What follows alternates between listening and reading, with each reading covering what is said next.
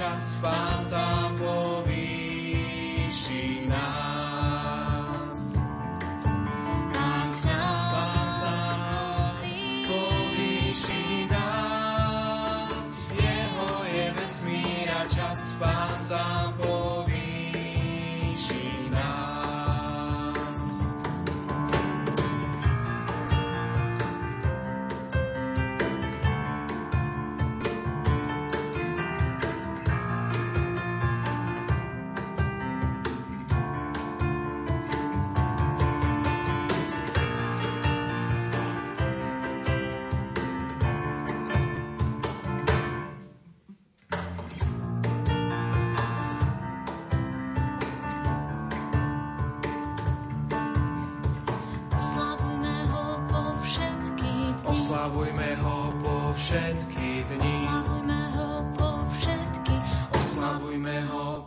všetky dni. Nech je zvelebený Ježiš v najsvetejšej sviatosti oltárnej. od tohoto času až na veky. Velebíme ťa prítomného v oltárnej sviatosti. Velebíme ťa prítomného v oltárnej sviatosti. Ježišu, Ty si zvolal svojich dvanástich učeníkov a poslal si ich hlásať Božie kráľovstvo a uzdravovať chorých. Velebíme ťa prítomného v oltárnej sviatosti. Ježišu, Ty si si vyvolil iných 72 a po dvoch si ich poslal pred sebou do každého mesta a na každé miesto, kam si sa sám chystal ísť. Velebíme ťa prítomného v oltárnej sviatosti. Ježišu, Ty si pred svojim na nebo vystúpením povedal učeníkom, choďte teda zo všetkých národov, robte učeníkov a krstite ich v mene Otca i Syna i Ducha Svetého a naučte ich zachovávať všetko, čo som vám prikázal. Velebíme ťa prítomného v oltárnej sviatosti. Milí bratia a sestry, poslucháči Rádia Lumen, spoločne teraz v duchu my tu v prítomnosti Eucharistického Krista chceme meditovať o Kristovej láske k dušiam a o tom, ako sa táto jeho láska odrazila v živote Dona Boska. Pán Ježiš povedal v Evanieliu, žatva je veľká, ale robotníkov je málo. Proste pána žatvy, aby poslal robotníkov do svojej žatvy. V tejto chvíľke poklony chceme sa osobitne poďakovať za jedného z horlivých robotníkov v pánovej žatve, ktorý prijal Kristové pozvanie pracovať na spáse duší. V týchto dňoch chceme meditovať nad tým, čo Tvoja milosť Ježišu urobila v jeho živote a chceme sa povzbudiť na jeho príklade.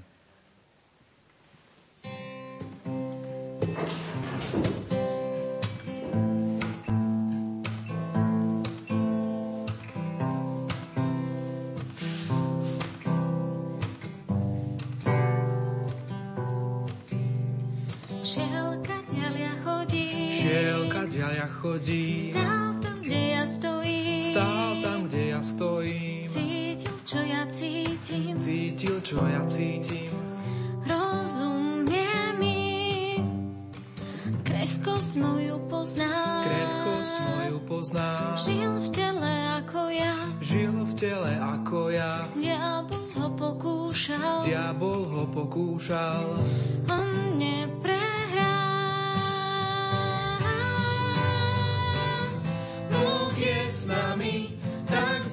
blízko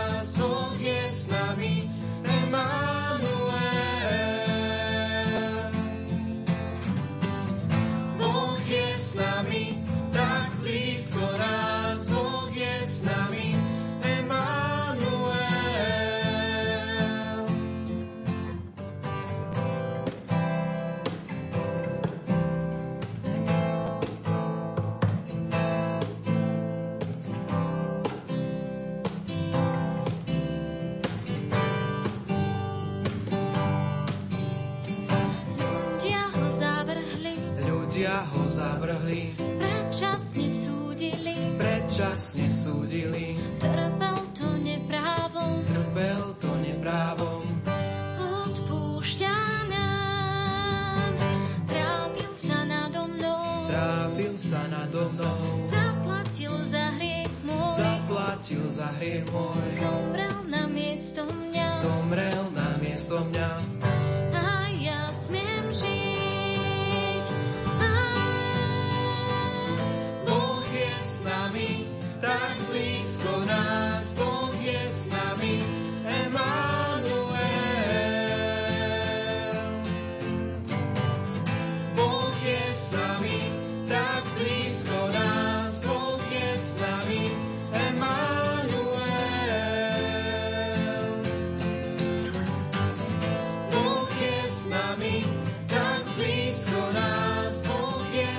S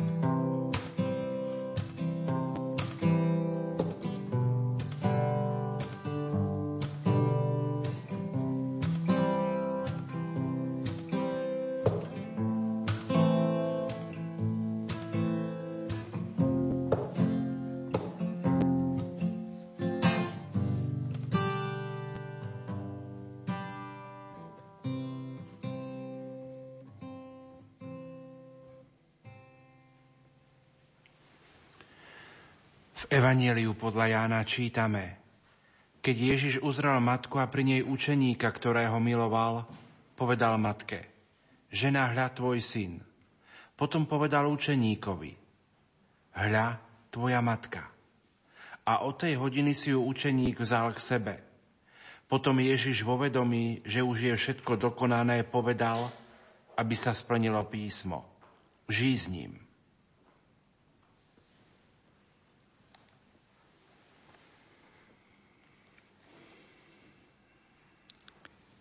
Ježišové posledné chvíle. Odozdáva nám matku a má smet. Tento smet bol dávna interpretovaný aj ako smet po dušiach. V programe Dona Boska Daj mi duše a ostatné si vezmi sa ozýva toto Ježišovo žízním, ktoré vyslovuje na kríži v okamihu odovzdania vlastného života, aby tak uskutočnil Otcov plán. Don Bosko prežíval toto Ježišovo zvolanie a osvojil si jeho apoštolské nasadenie až do krajnosti. Ježišovo zvolanie je výzvou, aby sme si oživili smet po dušiach. Don Bosko dal svojim mladým slub. Môj život bude až do posledného dychu patriť vám. Kto môže opravdivo vysloviť daj mi duše? Ten, kto si uvedomuje bohatstvo, ktoré chce Boh dať každému človekovi. Boh túži prísť ku každému. Daj mi duše. To je veľká túžba tých ľudí, ktorí chcú sprostredkovať ostatným ľuďom šťastný život osvietený vierou. A kto dokáže povedať, ostatné si vezmi? To je odhodlanie tých, ktorí si uvedomujú, že je množstvo skutočností, ktoré nás môžu odviesť od tejto služby Bohu a blížnym. Ostatné si vezmi. To znamená odovzdať Bohu všetky ťažkosti, nepríjemnosti, bolesti, ktoré sú súčasťou nášho života i našich úsilí. Pane, pomôž nám, aby sme boli zapálení pre Boha a pre ľudstvo, tak ako Ty na kríži ako tvoji verní a horliví robotníci, ako Don Bosco a toľký iní.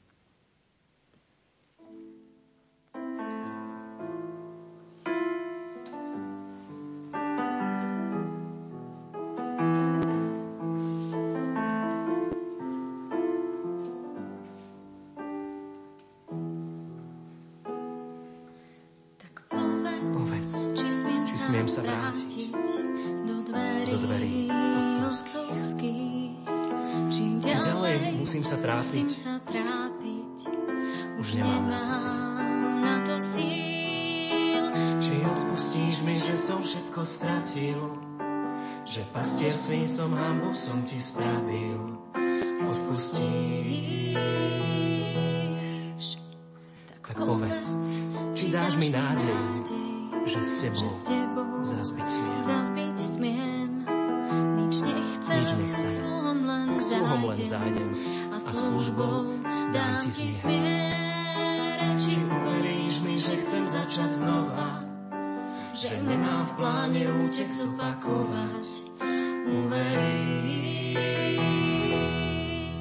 Znova túžba ku tebe ma ženie, z tvojich rúk mi žiari odpustenie.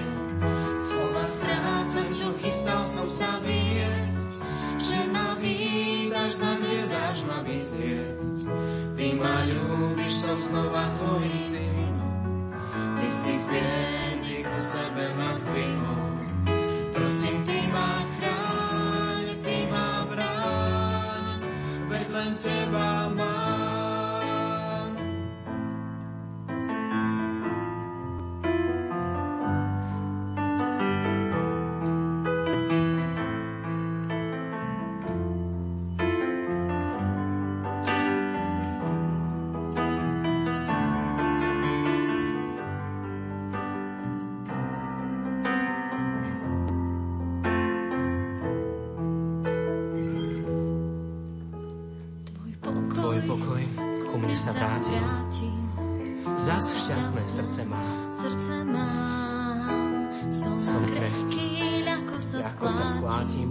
to dobre chápeš sám.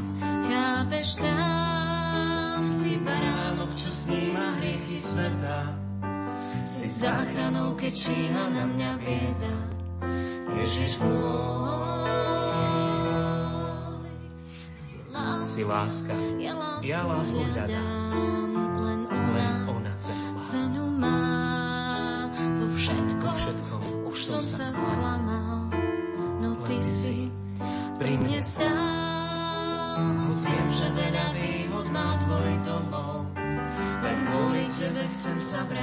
domov. Ježiš môj. Znova Túžba ku tebe ma ženie, z tvojich rúk mi žiari odpustenie. Slova strácam, čo chystal som sa vyriecť, že ma vítaš, zadedáš ma vyzviecť. Ty ma ľúbiš, som znova tvojim synom. Ty si z biedy ku sebe ma zdvihol. Prosím,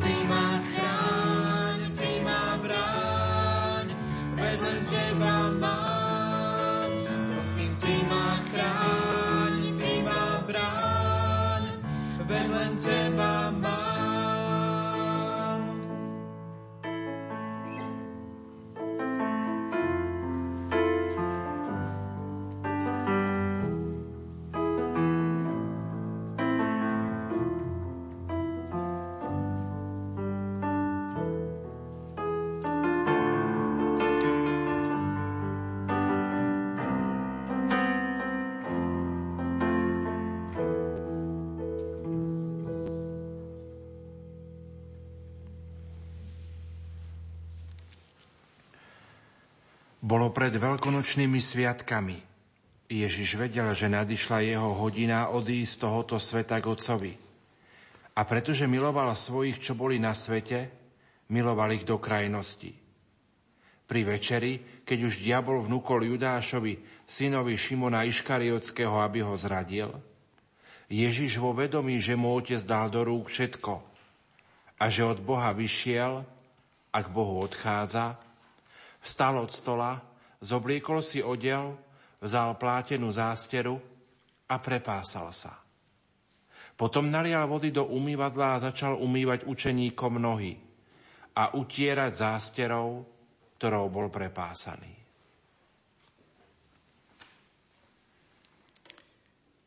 Dombosko miloval mladých. Miloval ich duše a chcel ich zachrániť. Slúžil im celým srdcom, staral sa o nich. Odstúpil od bohatého stola, prepásal sa zásterou služby a poníženie im slúžil. Svoju lásku však vedel aj vyjadriť peknými slovami, plnými múdrosti a lásky. Započúvajme sa do jeho slov, ktoré napísal mladým ako predslov do modlitebnej knižky, ktorú pre nich zostavil.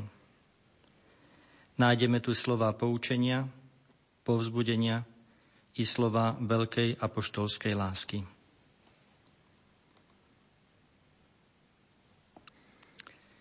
Milí moji, diabol vzdialuje mladých ľudí od cesty čnostného života dvomi základnými klamstvami – Ponajprv sa ich snaží presvedčiť, že slúžiť pánovi znamená žiť smutným životom, ktorý je ďaleko od každej zábavy a radosti.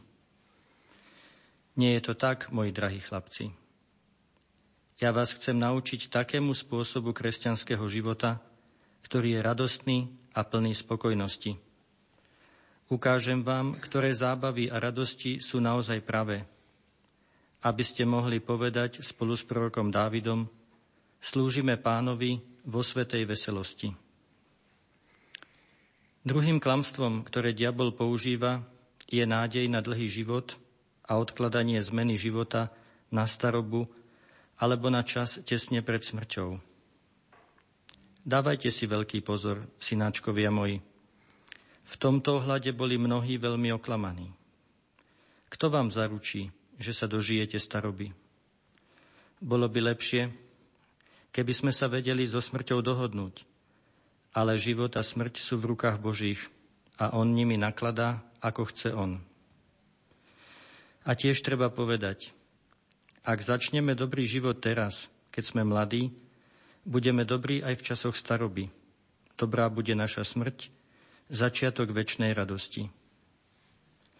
Naopak, ak nás v mladosti ovládajú neresti, zaiste budú pokračovať v každom veku – až do smrti.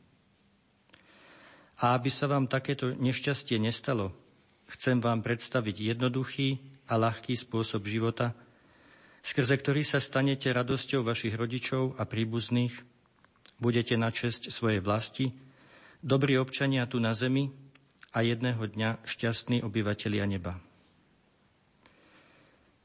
Moji drahí, mám vás rád z celého môjho srdca – Stačí, že ste mladí k tomu, aby som vás mal veľmi rád. A môžem vás uistiť, že nájdete knihy napísané ľuďmi, ktorí sú čnostnejší i vzdelanejší, než som ja. Ale len veľmi ťažko nájdete toho, kto by vás v Ježišovi Kristovi miloval viac ako ja. A kto si viac želá vaše šťastie. Pán nech je s vami a nech dopraje, aby ste uskutočňujúc týchto niekoľko jednoduchých rád dosiahli spásu vašej duše a aby ste tak zväčšili Božiu slávu, čo je aj jediným cieľom tohto môjho spisu. Žite šťastne a Pán nech je s vami. S láskou v Ježišovi Kristovi, kňaz Ján Bosko.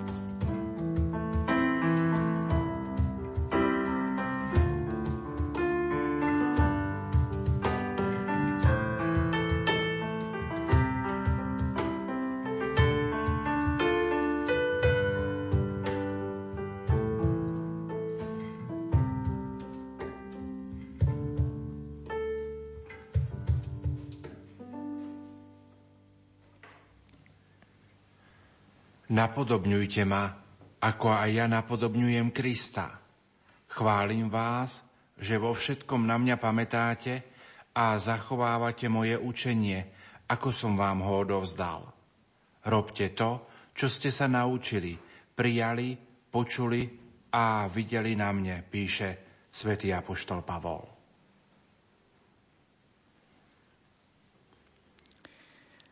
Aj Dombosko pozýval ostatných, aby sa od neho učili, ako pracovať na spáse duší.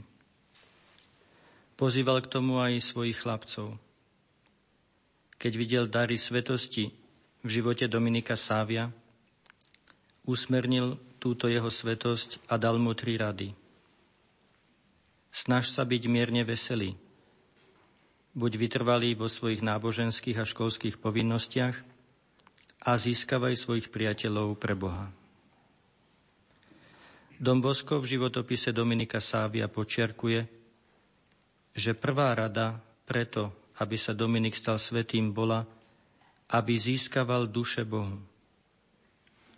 Neexistuje svetejšia vec na svete, ako spolupracovať pre dobro duši, pre spásu, ktorých Ježiš Kristus vylial aj poslednú kvapku svojej vzácnej krvi.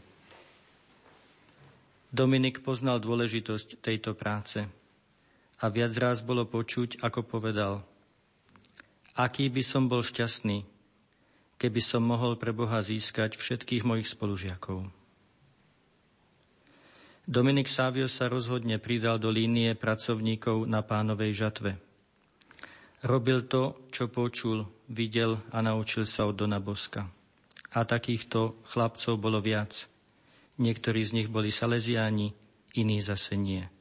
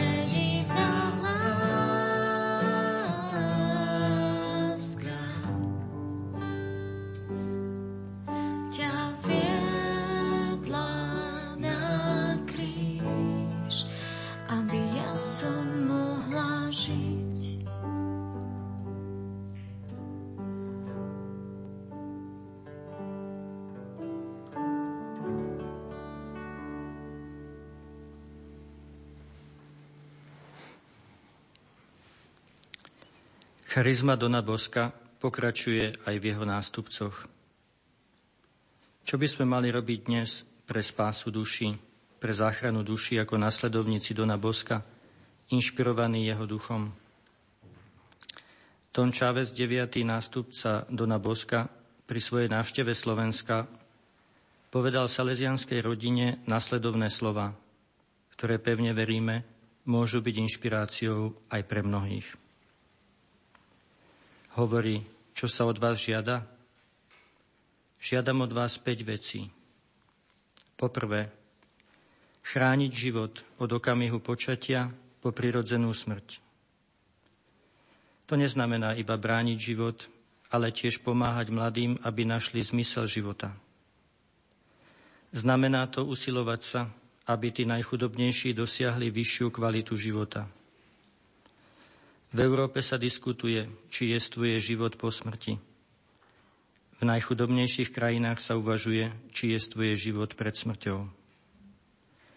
To teda znamená, že prvou úlohou salesianskej rodiny a salesiánov je spolupracovníkov je obrana života. Po druhé, podporovať rodinu. Spoločnosť sa v súčasnosti mení. Dnes sa hovorí, že rodina nie je vyjadrením prirodzenosti, ale kultúry. Že ak v minulosti dobre fungovalo spojenie jedného muža s jednou ženou, aby priviedli na svet deti, dnes sú vraj platné iné modely. Muž s mužom, žena so ženou. Ale to tak nie je. To nie je v zhode s pôvodným Božím plánom. Musíme podporovať rodinu, pretože rodina je kolískou života a lásky. Rodina je prvou školou spoločenstva. Rodina je církev, v ktorej sa človek učí dávať Boha do stredu existencie. Takže prvá vec brániť život, druhá podporovať rodinu. Po tretie, staviť všetko na výchovu. Neznamená to len školy, Výchova neznamená školu. Výchova je umenie formovať ľudskú osobnosť. A rodičia začínajú byť prvými vychovávateľmi, tými, ktorí deti obohacujú o ľudské hodnoty, ktorí dokážu odovzdávať vznešené city a môžu predkladať vysoké ideály.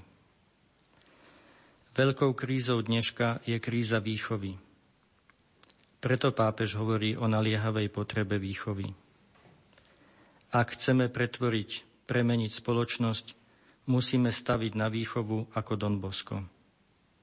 Takže prvá vec brániť život, druhá podporovať rodinu, tretia staviť na výchovu. Po štvrté, angažovať sa v novej evangelizácii. Európa potrebuje Krista. Slovensko potrebuje evanelium.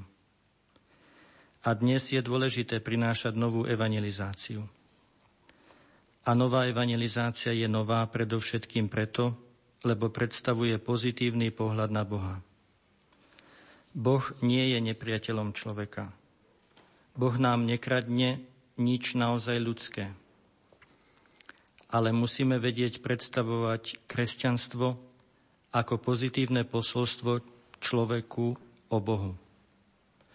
Posolstvo, ktoré je významné, dôležité pre dnešných mužov a ženy. Posolstvo, ktoré je ľahko pochopiteľné, ktoré je jasné. A aby to bolo možné uskutočniť, sú potrební noví evangelizátori, ktorí sú hodnoverní, ktorí majú veľkú empatiu a ktorí sa vyznačujú veľkou dobrotou. Toto je nová evangelizácia, ktorá bude schopná vrátiť Európe dušu. Takže prvá vec brániť život, druhá podporovať rodinu, tretia staviť na výchovu, štvrtá angažovať sa v novej evangelizácii. Po piate, pomáhať mladým rásť v povolaní. Potrebujeme zasvetených ľudí, nie iba angažovaných lajkov. Ja som ovocím modlitby mojej matky – som Salesiánom, pretože moja matka sa modlila, aby sa jeden syn stal kňazom. Ja som ten syn kňaz, o ktorého v modlitbe prosila moja matka. Pomáhajte svojim deťom, aby boli voči Bohu veľkodušní.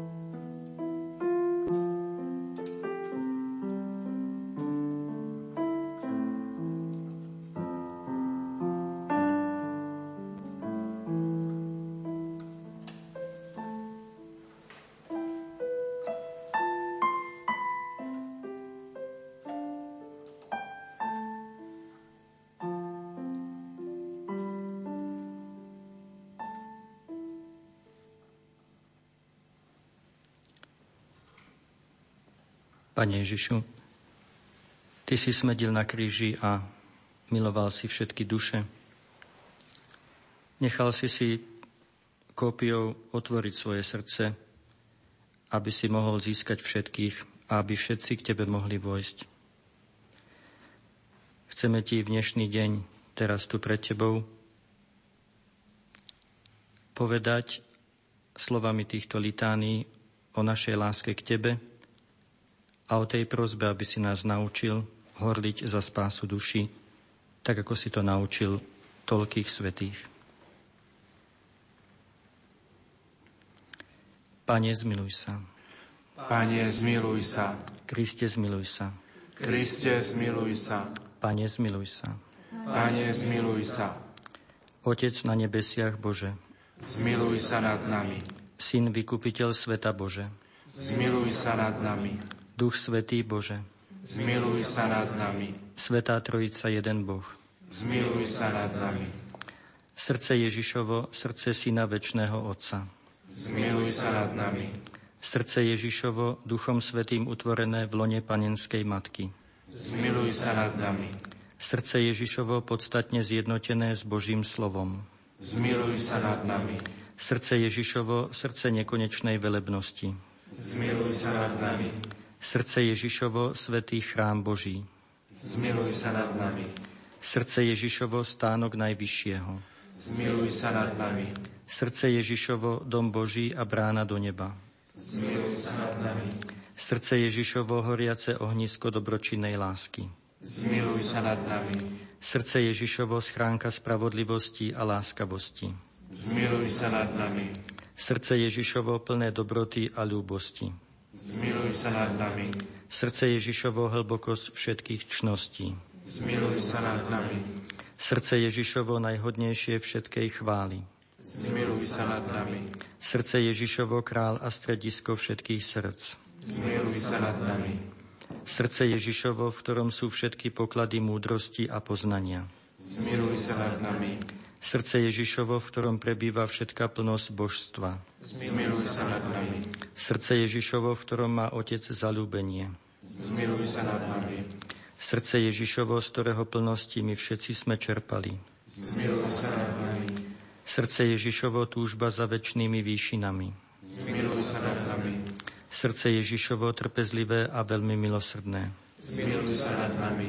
Srdce Ježišovo, bohaté pre všetkých, čo ťa vzývajú. Zmiluj sa nad nami.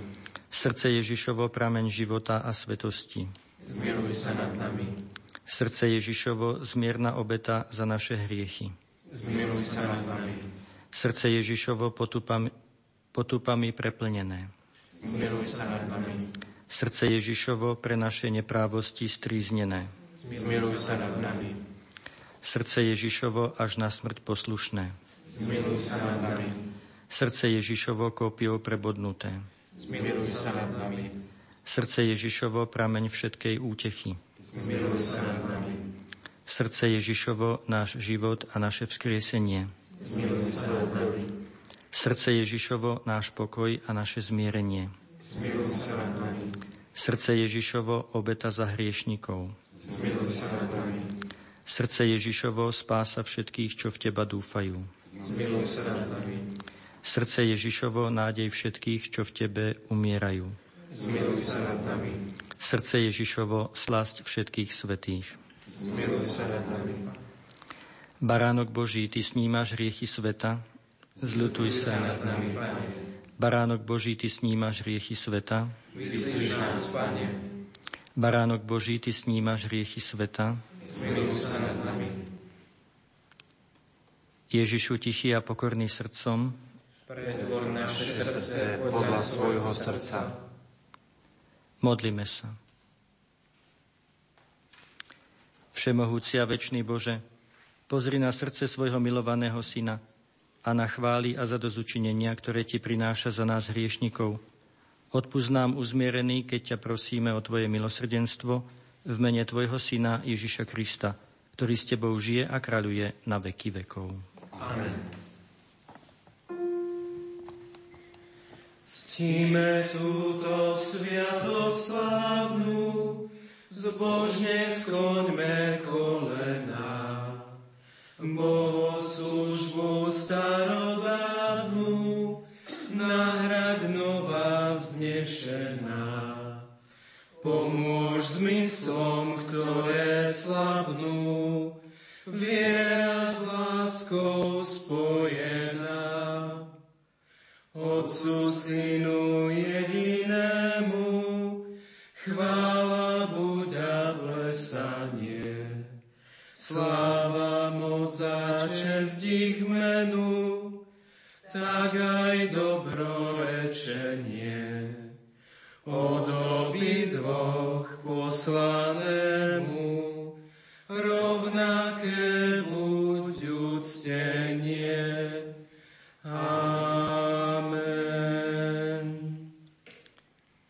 Z neba si im dal chlieb, ktorý má v sebe všetku slasť Modlíme sa. Pane Ježišu, vo vznešenej oltárnej sviatosti zanechal si nám pamiatku svojho umúčenia a zmrtvých stania. Prosíme ťa, pomáhaj nám uctievať tajomstvo Tvojho tela a krví s takou vierou a láskou, aby sme vždy pocitovali účinky Tvojho vykupiteľského diela, lebo Ty žiješ a kráľuješ na veky vekov. Amen.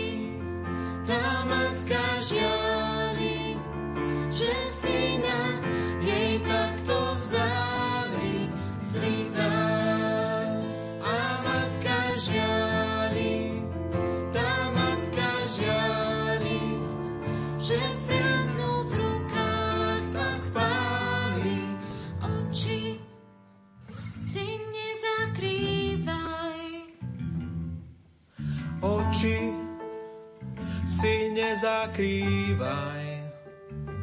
Zraz je príkry, tak pozeraj. Zraz je príkry, tak pozeraj. Sám stačíš si pri páde dole. Sám stačíš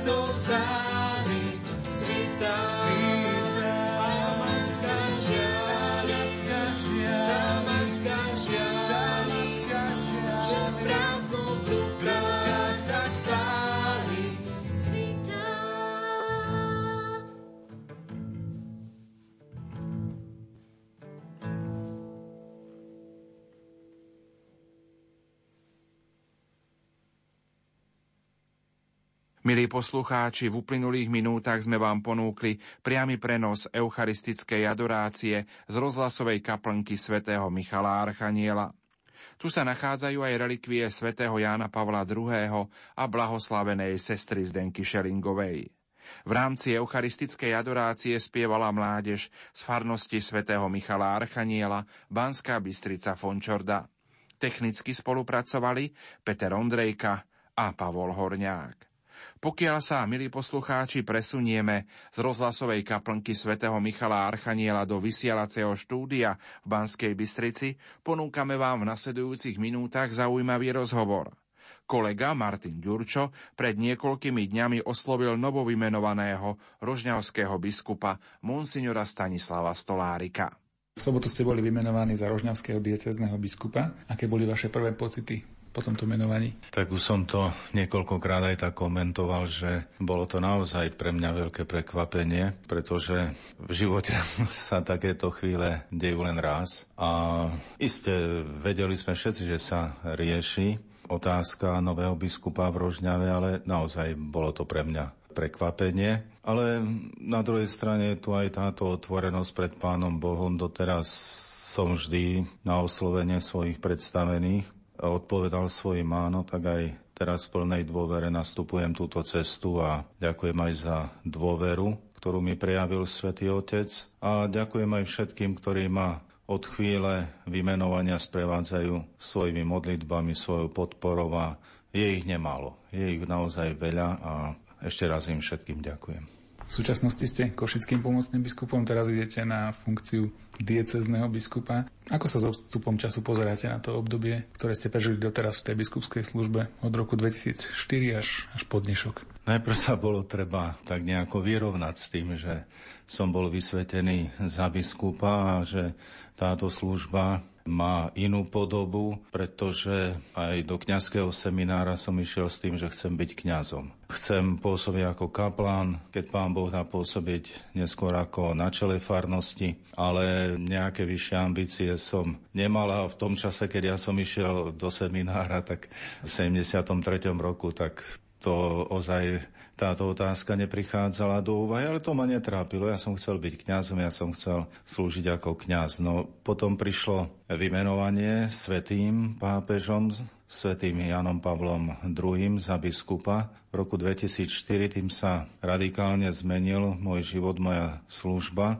Už to nebola služba pre konkrétnu farnosť a pre, by som povedal, takých stabilizovaných ľudí vo farnosti. Zvlášť tých mestských dokonca ľudia veriaci prichádzajú aj na tú svoju svetú omšu, takže aj taký určitý zasadací poriadok mohol som vnímať. Čo bolo čosi veľmi krásne v tej komunikácii, v tej bezprostrednosti. No a potom po biskupskej vysviacke začal ten proces pohybu po celej arcidiecéze pri rôznych príležitostiach. Najčastejšie to boli birmovky, prípadne ešte nejaké odpusty. Potom to bola služba v rámci konferencie biskupov Slovenska, keď som bol postavený na čelo liturgickej komisie. Potom to bolo zverenie služby tiež v rámci konferencie biskupov Slovenska starostlivosť o kaplnku v Lagievníkach a tak sa to naplňalo, tak to dostávalo svoju dynamiku a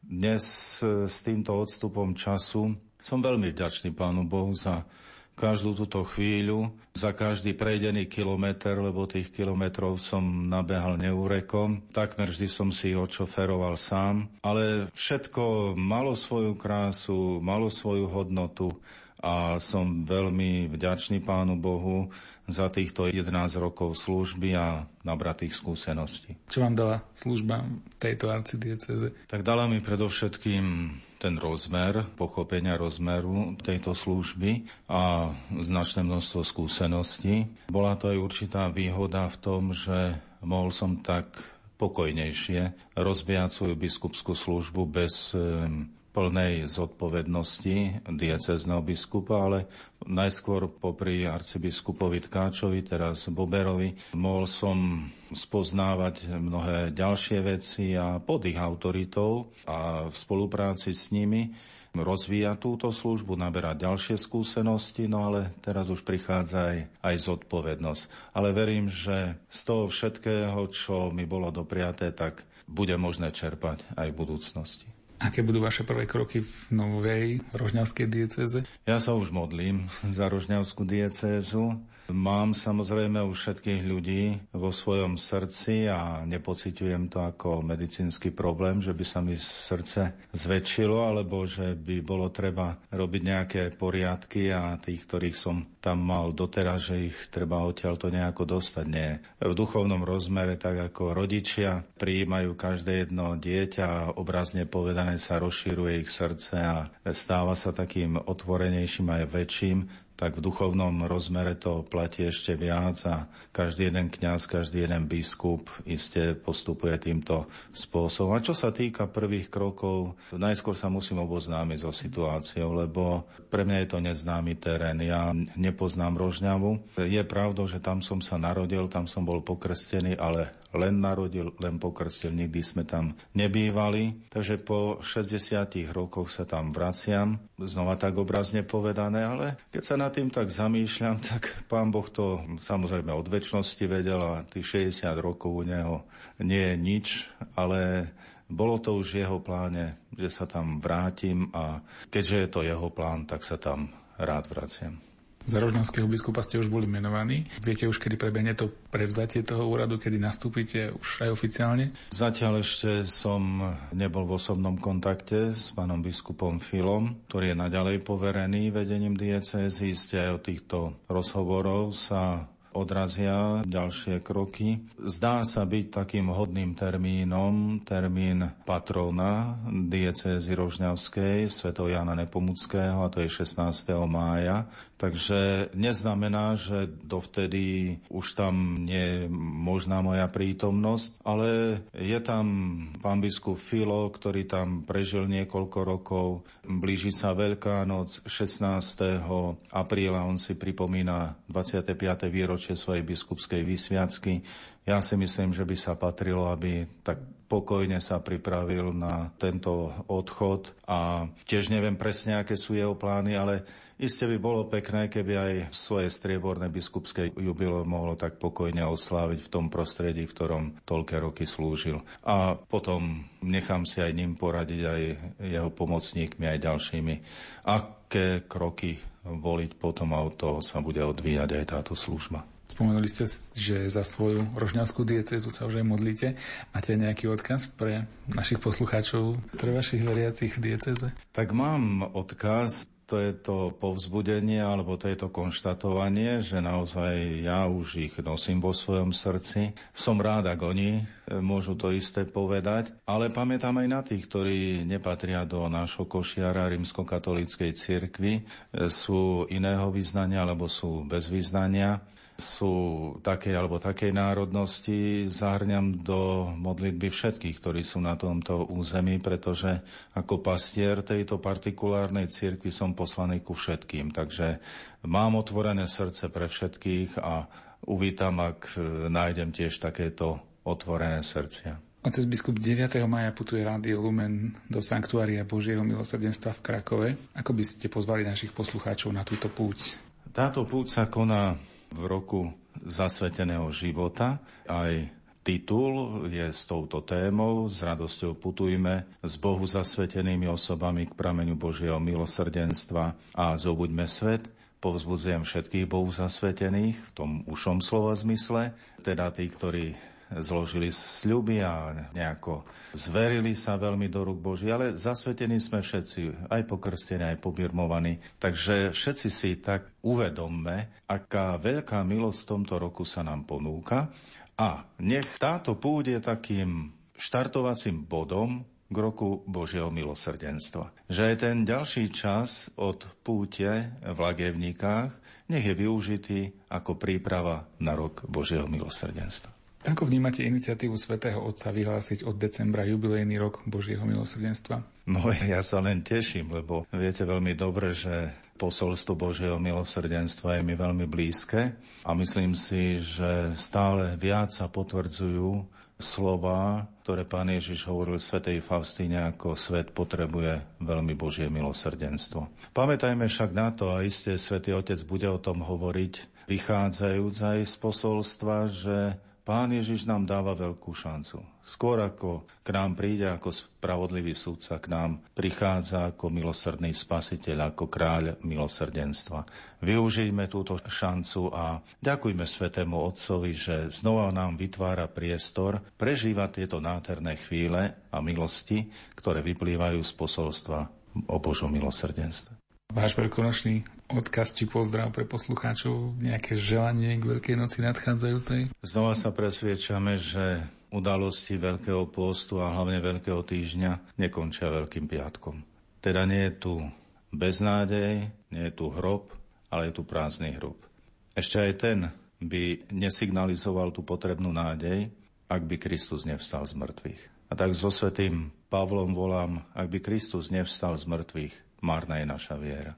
A tak všetkým prajem, aby Kristus sa nanovo tak sprítomnil, ako z mŕtvych stali v srdciach každého jedného pokrsteného, pobirmovaného, aby sme boli svetkami jeho zmrtvých vstania a svedčili dnešnému svetu, že naozaj to berieme vážne. Ježiš Kristus vstal z mŕtvych.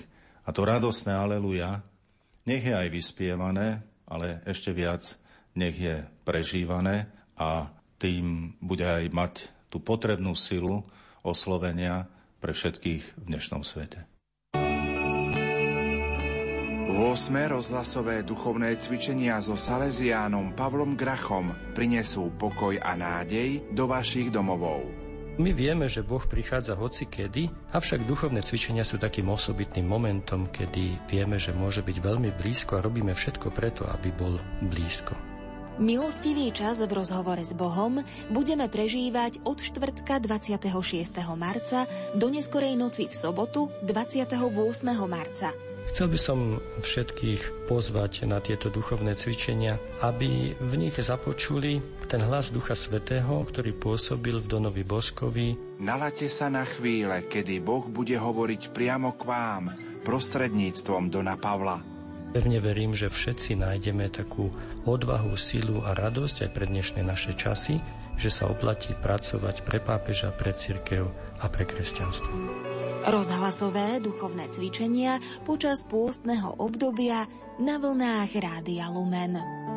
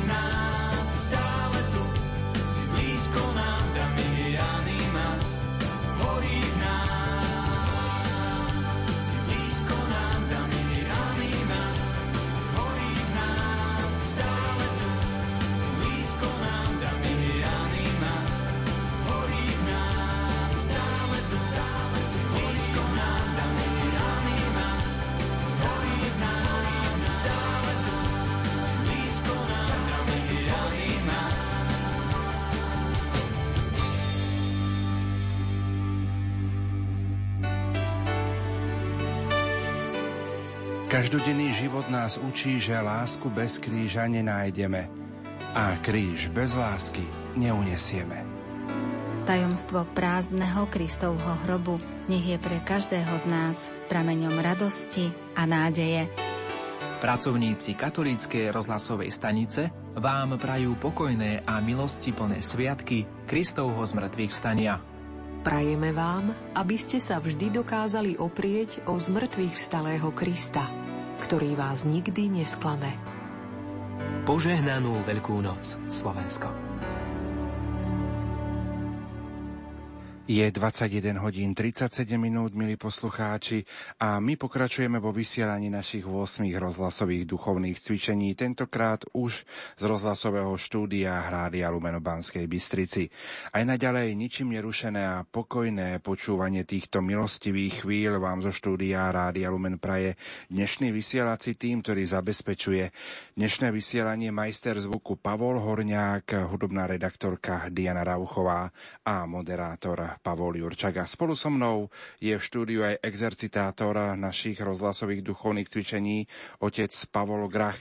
Ako prežívaš ty tieto milostivé chvíle spoločnosti nás, zamestnancov Rádia Lumen, ale aj poslucháčov, kdekoľvek na Slovensku alebo vo svete? Tak, je to pre mňa niečo nové. Pekne pozdravujem všetkých, prajem pekný večer.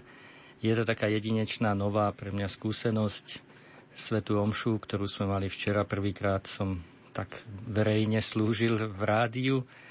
A povedal by som po tej dnešnej adorácii začínam cítiť takú vyššiu prevádzkovú teplotu.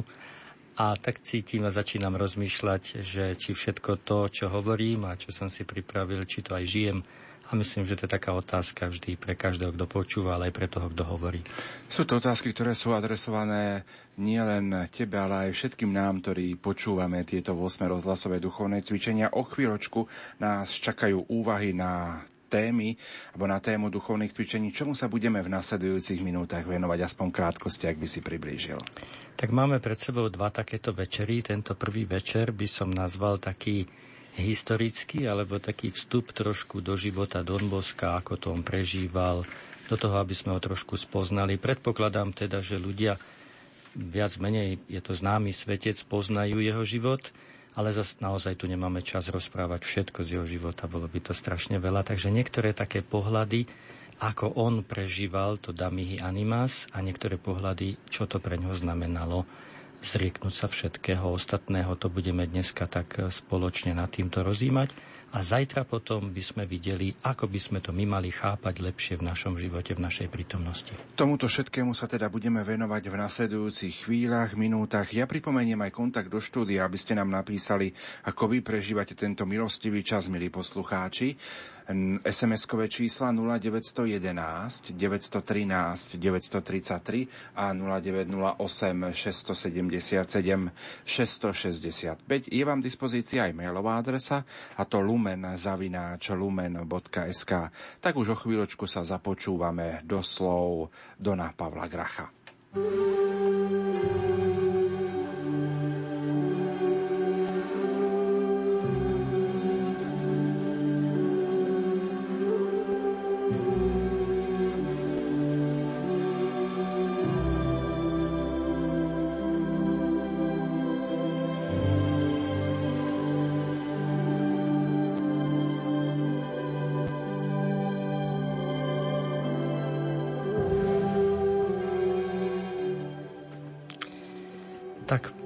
Pekný, príjemný podvečer, alebo večer teda všetkým, ktorí počúvate a ktorí ste sa rozhodli prežiť tieto chvíle, aby ste sa započúvali do toho, čo nám Boh e, chcel povedať cez postavu jedného svetca, postavu Dona Boska, ktorý bol svetcom 19. storočia a nad ktorým chceme sa tak trošku zamyslieť. My v katolickej cirkvi máme takú istotu, že keď Ježiš odchádzal z tohto sveta, prislúbil svojmu spoločenstvu, že v ňom bude pôsobiť Duch Svetý, dar od Otca, ktorý bude formovať veriacich ako svetkov Evanielia. Ježiš povedal, keď zostúpi na vás Svetý Duch, dostanete silu a budete mi svetkami v Jeruzaleme, v celej Judei, aj v Samárii, až po samý kraj zeme. Títo svetkovia, Niekedy po grecky sa to povie aj martíri, mučeníci. Ale nie vždycky musí byť svedectvo len mučeníctvo.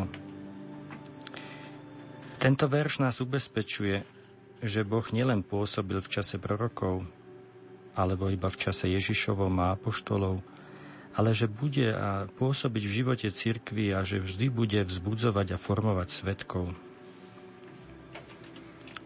Vieme, v dejinách cirkvi existujú mnohí svetci. Duch Svety vyformoval toľkých svetkov, niektorých hrdinských, niektorých takých skromných.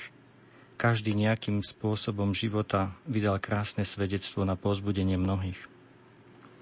Preto hľadieť na životy svetých znamená objavovať v nich vanutie ducha, hlboké a často inšpiratívne posolstvo, v ktorom môžeme objaviť vnútornú silu pre náš život. Aké bolo to svedectvo Dona Boska? Nebolo to svedectvo mučeníka, ktorý obetoval svoj život krvavým životom. A nebolo to ani tiché modlitbové obetovanie sa v tichu kláštornej cely. Svedectvo Dona Boska by sa dalo charakterizovať mnohými spôsobmi. Ale azda také najvýznamnejšie, že to bol svetec, ktorý neutekal zo sveta, ale svoju svetosť žil vo svete, v tom svete, ktorý bol okolo neho.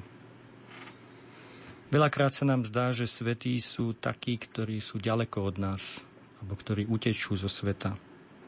Dombosko neutiekol, zostal.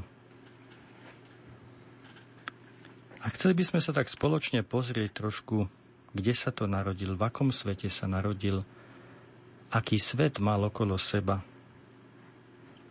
Don Bosco sa narodil v roku 1815 v severnom Taliansku, v Piemonte.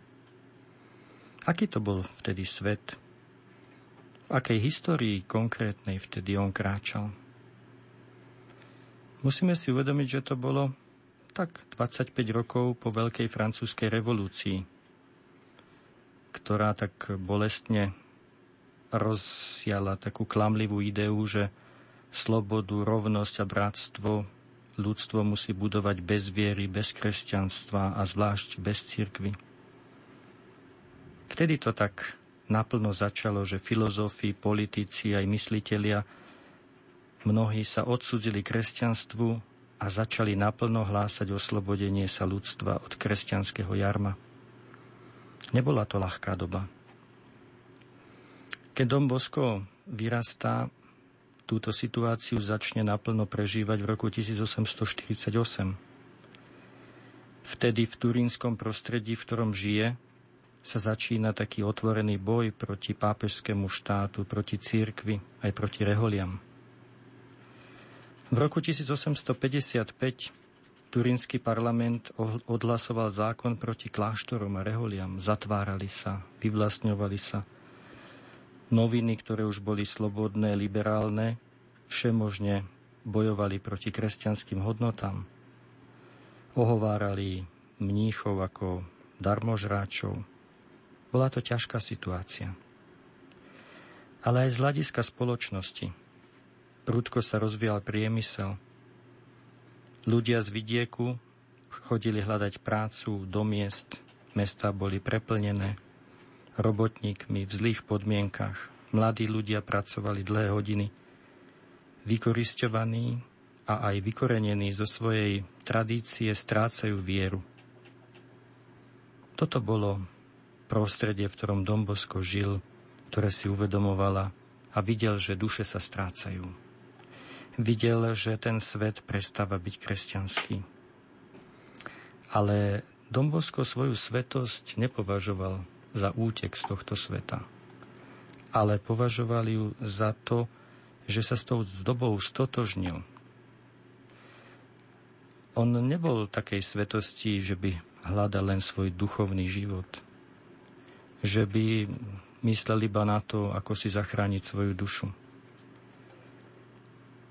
Ale Dom Bosko vo svojom živote urobil takú zaujímavú syntézu medzi duchovným a konkrétnym – veľká nábožnosť, ale aj veľká pracovitosť a podnikavosť. Tu by sme mohli uviesť jeho jednoduchý a výstižný výrok, v ktorom to tak všetko spája. Hovorí, srdce majte v nebi, ale nohami kráčajte po zemi. A Dom Bosko v tejto svojej dobe robil všetko, čo mohol. On bol takým obyčajným obyvateľom vidieka. Pochádzal z Beky, to ani nebola dedina, to bola taká úsadlosť, aby sme povedali Laz.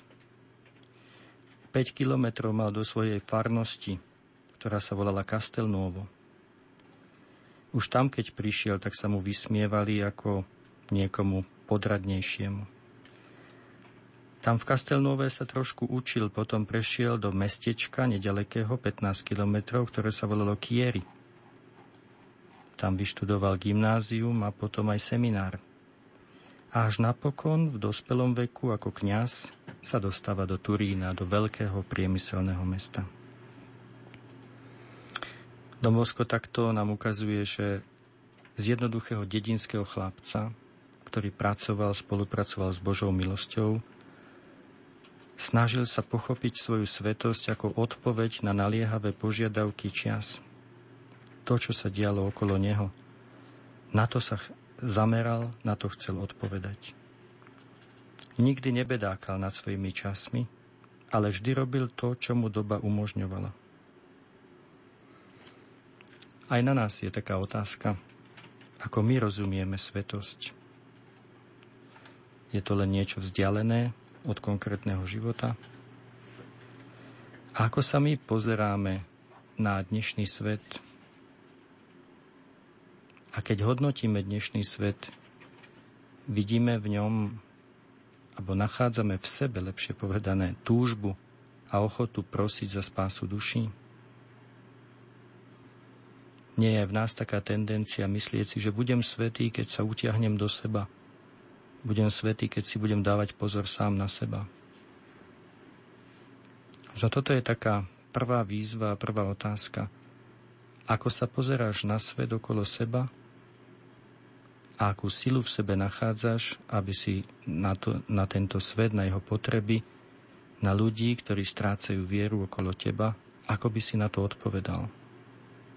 Sú rôzne spôsoby a budeme vidieť, ako sa dá odpovedať na všetko to, čo je okolo nás.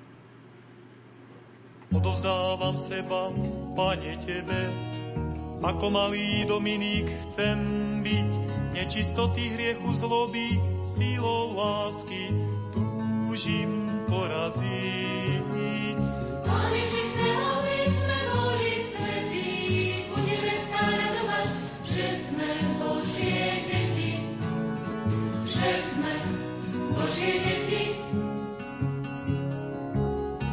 Odozdávam dušu Ježiš Tebe, ako verný bojovník chcem tak chrániť sveto z malých duší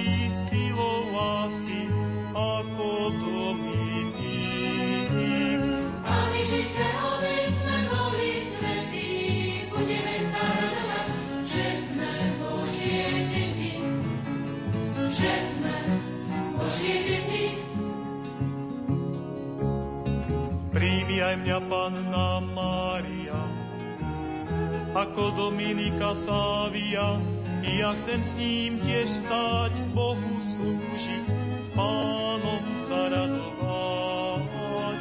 Pán Ježiš chce, aby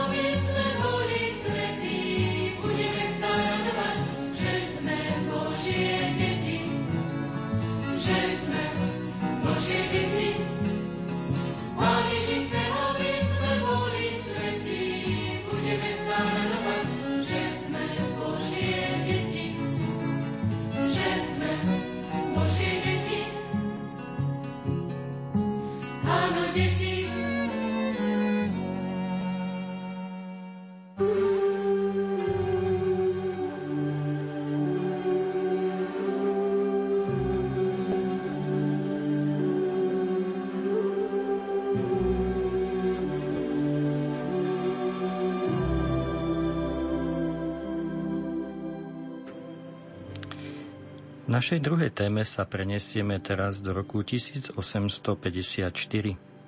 Tombosko je kňazom na Valdoku v Turíne. Už 8 rokov sa tam nachádza a jeho dielo nadobúda konečne už také organizované formy. Už to nie je len to prvé oratórium, začína sa starať o to, aby mladí naozaj boli zorganizovaní, vychovávaní. A vtedy Dom Bosko, chodiac po okolí aj po svojej rodnej dedine, hľadá mladých chlapcov, aj slušných, dobre vychovaných, aby ich priviedol k sebe na Valdoko, aby mu pomohli vytvoriť dobré prostredie pre ostatných. A na odporúčanie farára z jeho rodného miesta sa zoznamuje aj s Dominikom Sáviom, ktorého pozýva na Valdoko do Turína. Dominik prichádza na tento veľký dvor plný aktivity, kde je plno chlapcov, všetci sa zabávajú. Stovky chlapcov tu už aj spávalo. Boli tu školy, dielne, hry. Bolo to pre ňo niečo nevýdané. A potom Dominik vstúpil do pracovne Dona Boska, aby sa s ním išiel pozdraviť.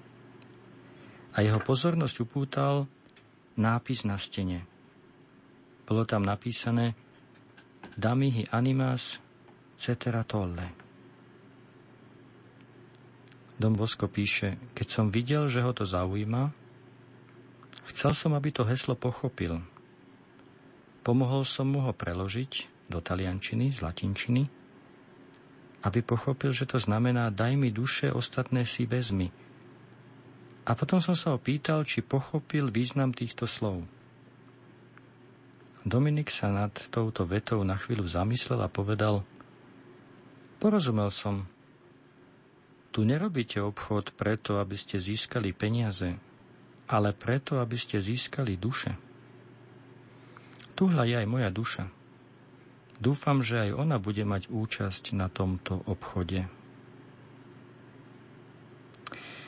Tento dialog medzi Donom Boskom a Dominikom je veľmi zaujímavý a podnetný. Dom Bosko je autorom životopisu Dominika Sávia. Preto je potrebné uvedomiť si, že v týchto dialogoch sú ukryté jeho posolstvá. Pozrieme sa však najprv na pôvod samotného výroku. Tento výrok daj mi duše, ostatné si vezme, vezmi, má taký dvojitý pôvod.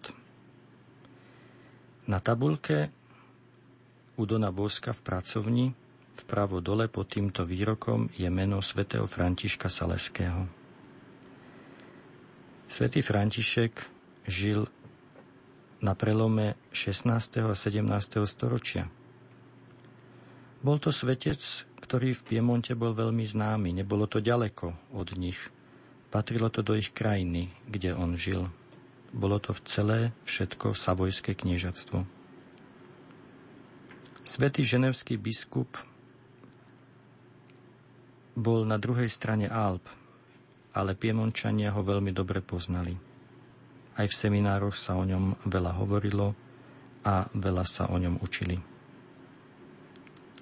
Turín bol hlavným mestom Savojského kniežatstva. Svetý František bol teda známy medzi turínskym klérom a osobitne si na ňo spomínali aj v seminári v Kieri, kde Dombosko študoval, lebo tam svätý František sa zastavil, keď išiel do Ríma, aby si prevzal biskupskú hodnosť. Ako vynikol svätý František Saleský? Bol to vynikajúci nezištný pastier duší.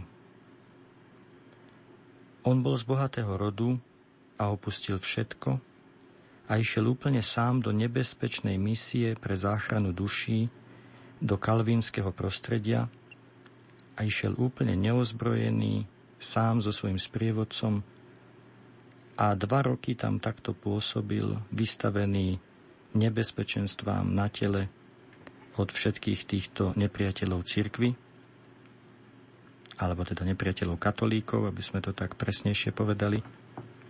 A on nasadil všetko. Mal iba jednu zbraň a to bola dobrota, trpezlivosť a láskavosť. Tieto františkové vlastnosti Dom Bosko považoval za najdôležitejšie pre vychovávateľa a pre vychovávateľov mladých, a vôbec pre každého pastiera duši. Tento výrok sa pripisoval svetému Františkovi Saleskému. Ale on v podstate pochádza zo svätého písma, z takej jednej prozaickej state. V knihe Genesis, keď Abraham zvíťazil a oslobodil svojho synovca Lóta, pomohol tak aj kráľom, ktorí boli porazení a vďačný sodomský král ponúka Abrahámovi všetko a chce len svojich ľudí, ktorí boli v zajatí. Biblický kresťanský výraz pre ľudí je slovo duša. Preto daj mi duše, teda ľudí, a ostatné si všetko vezmi. Budeme teda aj v zajtrajšom dni potom viacej rozmýšľať a rozímať o tom, čo toto heslo znamená. Tu vidíme ako taký úplne banálny výrok z Biblie môže nadobudnúť nesmierne hlboký a poučný význam. Takto a doceníme, prečo sa z Biblie nesmie stratiť ani jedno písmeno, ani jediná čiarka. Vráťme sa však k dialogu medzi Donom Boskom a Dominikom. Don Bosko túžil, aby Dominik, ktorý prejavil záujem o prečítanie tohto hesla, pochopil jeho zmysel. A o toto Don Boskovi išlo – on chcel v mladých ľuďoch nájsť tých, ktorí ho pochopia, ktorí pochopia, o čomu v živote ide. On nemiloval mladých ľudí len tak, pretože sú sympatickí a plní energie. To by bolo aj nebezpečné. A nejde mu len o to, aby ich duchovne viedol. Išlo mu o to, aby chlapci ako Dominik pochopili, že tu ide o duše a zároveň že to všetko je jeden veľký podnik, do ktorého treba investovať a stať sa jeho súčasťou. Láska medzi ním a mladými ide v ponuke, aby sa zapojili do jeho diela. Presne tak ako Ježiš, keď volal Poďte za mnou a urobím z vás rybárov ľudí. Dom Bosko teda prežíval svoj život ako obchod, podnikanie, ako niečo, čo sa investuje, kde sa pracuje, kde sa namáha. A v tomto sa veľmi podobal na svoju dobu, ktorá bola plná priemyslu, podnikania, obchodu. Tak ako títo ľudia, často bez viery len pre peniaze, podnikajú, pracujú, namáhajú sa, majú odvahu, nápady, vytrvalosť, investujú, takto nejako rozumel apoštola Don Bosco. Jeho charakteristikou je vynaliezavosť, podnikavosť, odvaha, práca. Zaiste svetosť má dva momenty. Jeden je vedieť stáť pred Bohom, ale ten druhý je aj konať spolu s Bohom. Nie vždy sa tieto dva momenty ľahko zlučujú. V Evangeliu nám svätý Lukáš napísal o Marte a Márii, o dvoch sestrách, ktoré práve na tomto sa pohádali. Jedna bola činná a druhá počúvala. Ale nejde ani tak o to, či robiť jedno alebo druhé, ale skôr o to, čo je prvé a čo je druhé. A Dom Bosko bol prvý v modlitbe, v láske k Bohu, ale prvý aj v práci, v aktivite, pre všetko to, čo treba robiť pre duše. Ako môžeme aj my započuť spolu s Dominikom, zapojiť sa do práce na spásy duší, do tohto podniku. V každom prípade to môže byť modlitba. A potom aj rôzne iniciatívy. A tu by sme sa mohli zamyslieť, aké, čo v mojom okolí, kde by som sa mohol pridať, ako by som mohol spolupracovať na spáse duší.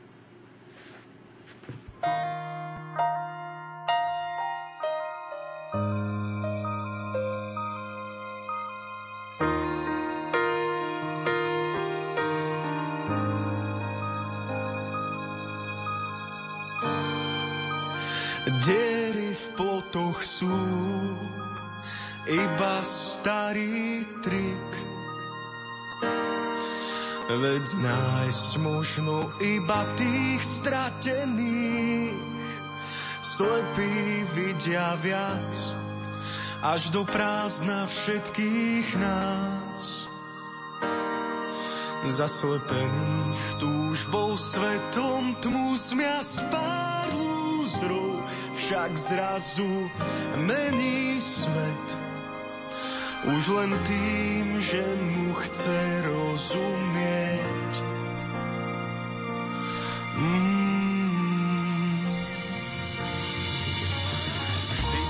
Sa díva, mám otvorené ústa, kam stopy za svý ústia.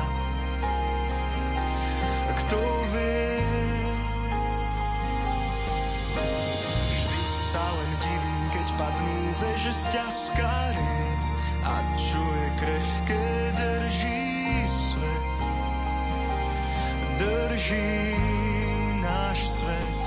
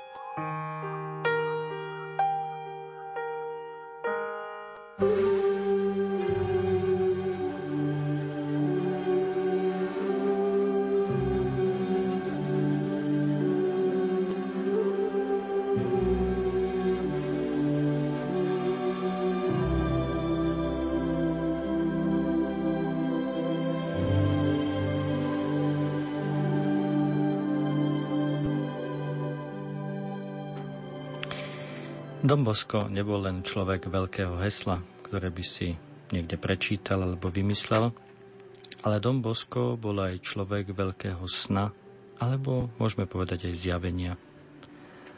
On to vždy nazýval snom. Hovorí, v tom čase, keď som mal asi 9 rokov, mal som sen.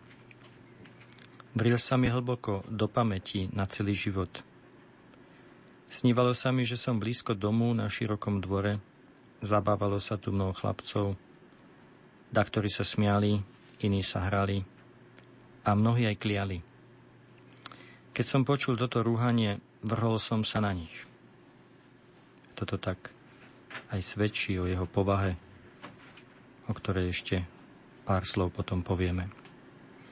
Chcel som ich umlčať slovami i pestiami. Tu sa zjavil vznešený muž v dôstojnom oblečení. Celý bol zahalený do bieleho plášťa. Tvár mu tak žiarila, že sa nedalo do nej ani pozrieť. Oslovil ma menom a rozkázal mi, aby som sa postavil na čelo týchto chlapcov. A dodal, musíš si ich za priateľov získať dobrotov a láskou a nie bytkou. Daj sa s nimi do reči a vysvetlím, že hriech je najväčšie zlo a priateľstvo s Bohom je vzácne dobro. Zmetený a prestrašený som sa vyhováral, že som len ubohý chlapec bez vedomosti a takým uličníkom nie som schopný hovoriť o náboženstve. V tej chvíli sa chlapci prestali rúvať, vykrikovať a preklínať a všetci obstúpili hovoriaceho. Ani som nevedel, čo hovorím, keď som sa ho spýtal, kto ste, že žiadate odo mňa také nemožné veci. Práve preto odpovedal, že sa ti to zdá také nemožné, musíš to urobiť možným tým, že posluchneš a nadobudneš si vedomosti. Ako si možno nadobudnúť vedomosti? Dám ti učiteľku. Pod jej vedením sa staneš múdrym, lebo bez nej je tak každá múdrosť iba nevedomosťou. A takto Dom Bosko sa rozpráva s Ježišom ktorý ho postupne zoznámi s Máriou, jeho matkou. V tej chvíli som zbadal vedľa mňa, vedľa neho, vznešenú pani, odetú žiarivým plášťom, ako by bol samá jagavá hviezda. Keď videla, že môj zmetok rastie, zakývala mi, aby som sa priblížil. Povedala mi, pozri sa, Obzrel som sa a videl som, že všetci tí chlapci zrazu zmizli. Miesto nich tu bolo mnoho kozliat, psov, mačiek, medvedov a iných zvierat. Znešená pani mi povedala, toto je tvoje pole, tu budeš pracovať. Buď pokorný, statočný a silný. A čo vidíš, že sa teraz deje s týmito zvieratami, musíš robiť s mojimi synmi.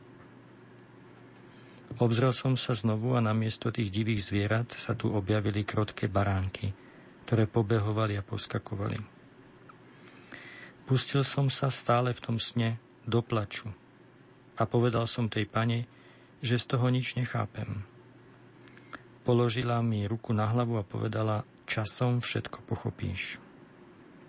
Len čo to vyriekla, prebudil ma akýsi hrmot a všetko zmizlo. Takto Dombosko rozpráva svoj sen a hovorí, že tento sen sa mu viackrát opakoval a poznačil celý jeho život. On sa stále cítil Bohom povolaný. Možno niekto si povie, keby som ja mal taký sen, keby som ja mal tak jasno, že Boh toto odo mňa chce, tak potom, tak potom čo? Naozaj? Naozaj si myslíme, že takýto sen, takéto zjavenie uľahčuje človeku život?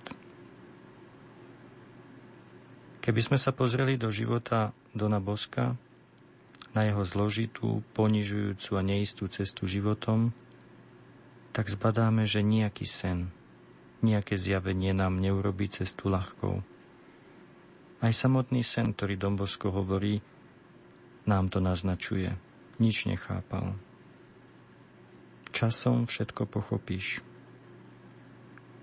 Ani nám, ani iným nepomôžu veľké zjavenia ani sny ak nie sú z Božej vôle a sprevádzané Božou láskou a Božou milosťou.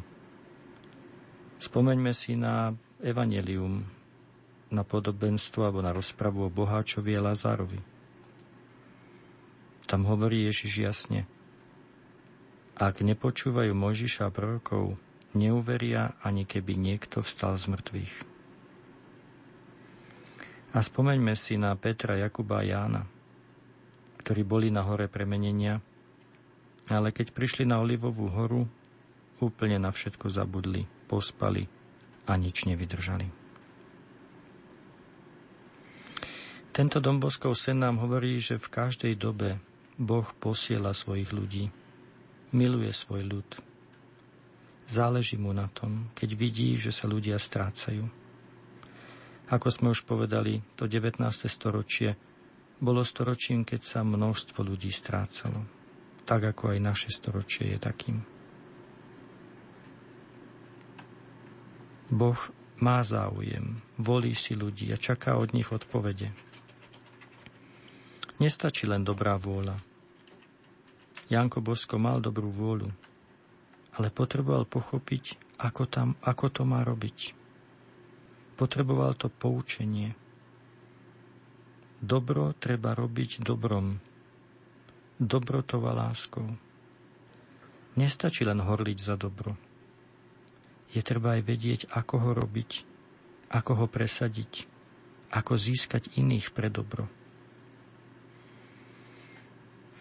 V tom zjavení Ježiš hneď pridáva Vysvetli im, že hriech je najväčšie zlo a priateľstvo s Bohom je vzácne dobro.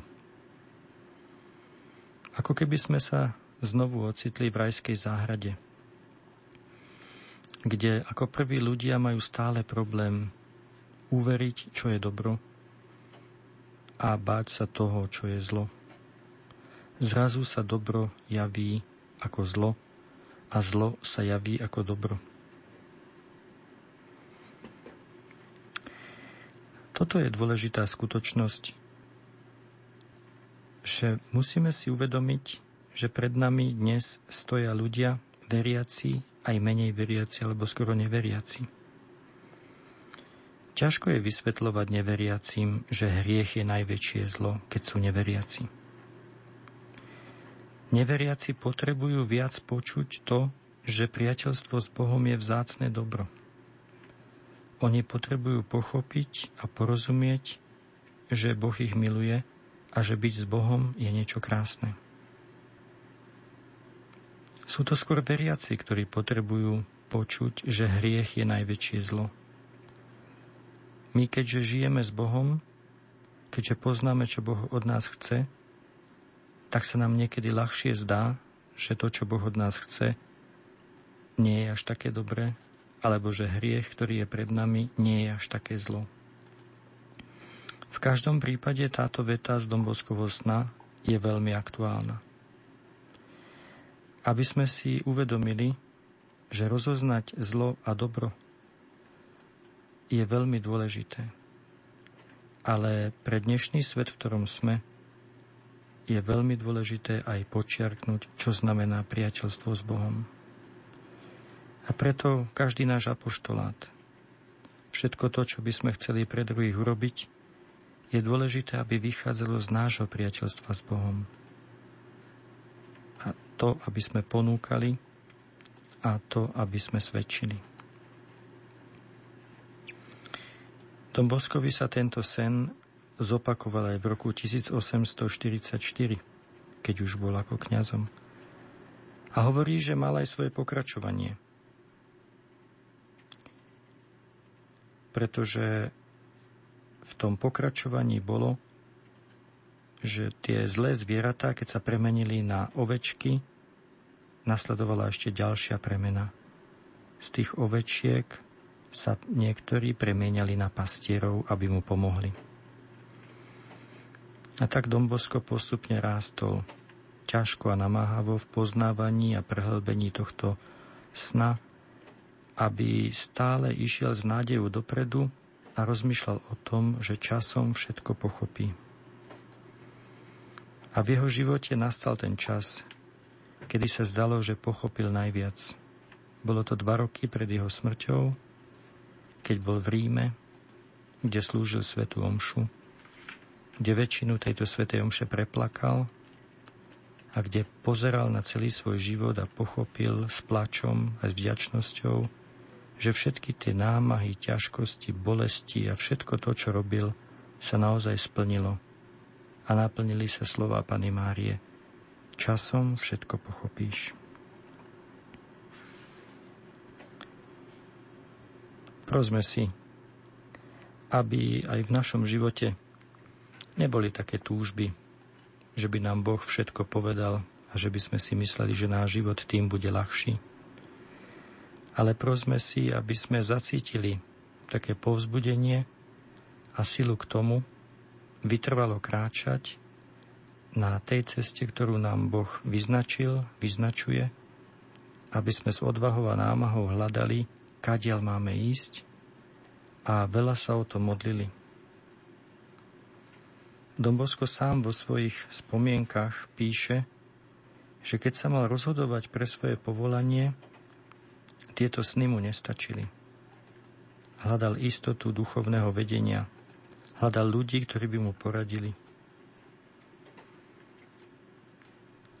A toto všetko nás stále ubezpečuje o tom, že cesta našej svetosti, aj cesta práce pre druhých, musí byť vždycky cesta v cirkvi, cesta s inými, cesta takého dôstojného ľudského hľadania, aby sme mohli naozaj Bohu povedať, tu sme, chceme plniť Tvoju vôľu, pre dobro a spásu duší, ktorí sú okolo nás.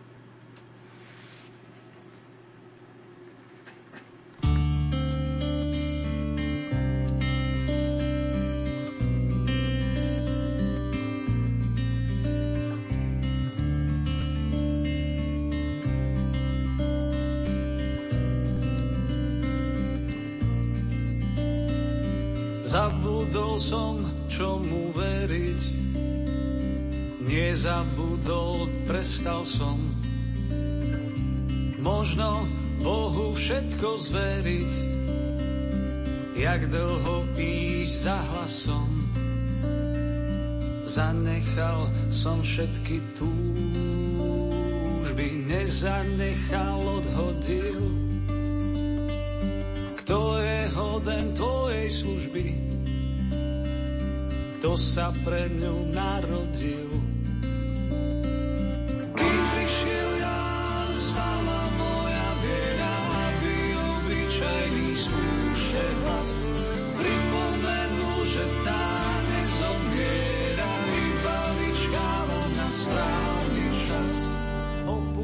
som srdca hlasy neopustil, zahlušil. Kde Boh mlčí, nie to spásy, tak som ho viac nerušil. Zanechal som všetky túžby, nezanechal, odhodil. Kto je hoden tvojej služby, kto sa pre ňu narodil.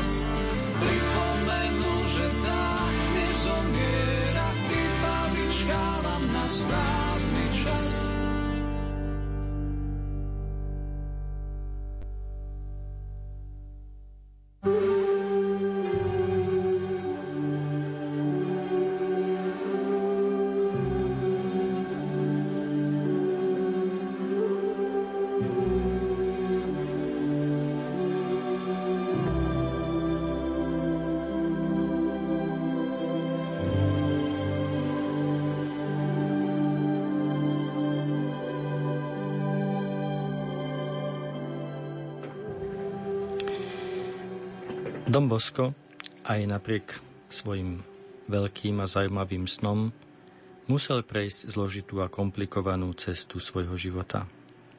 Na tejto ceste však stretával ľudí. A chceme si teraz tak uvedomiť a pozrieť také najdôležitejšie osoby, ktoré stretol na ceste svojho povolania. Jeho formovalo dedinské prostredie. Dediny, v ktorých on žil, boli dosť dobre evangelizované. Boli tam dobrí miestni farári. Samozrejme, dedina nie je vždycky sveté miesto, ale dobre evangelizované dediny vytvárali v 19. storočí niečo krásne, pekné prostredie. Bol to súlad práce, modlitby, poctivosti aj súdržnosti.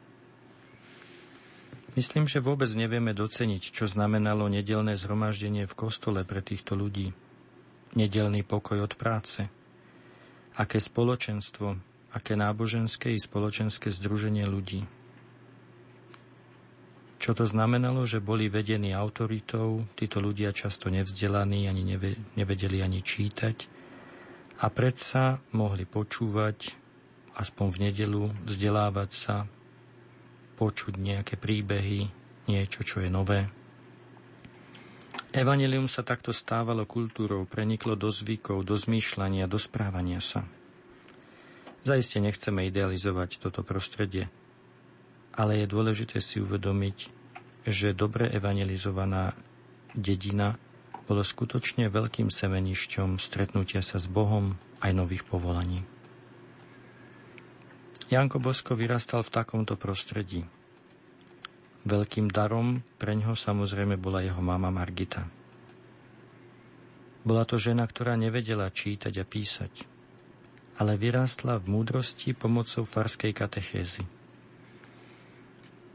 Miestny kňaz zhromažďoval ženy, rozprával im príbehy, učil ich, ako sa majú modliť, čo majú hovoriť svojim deťom.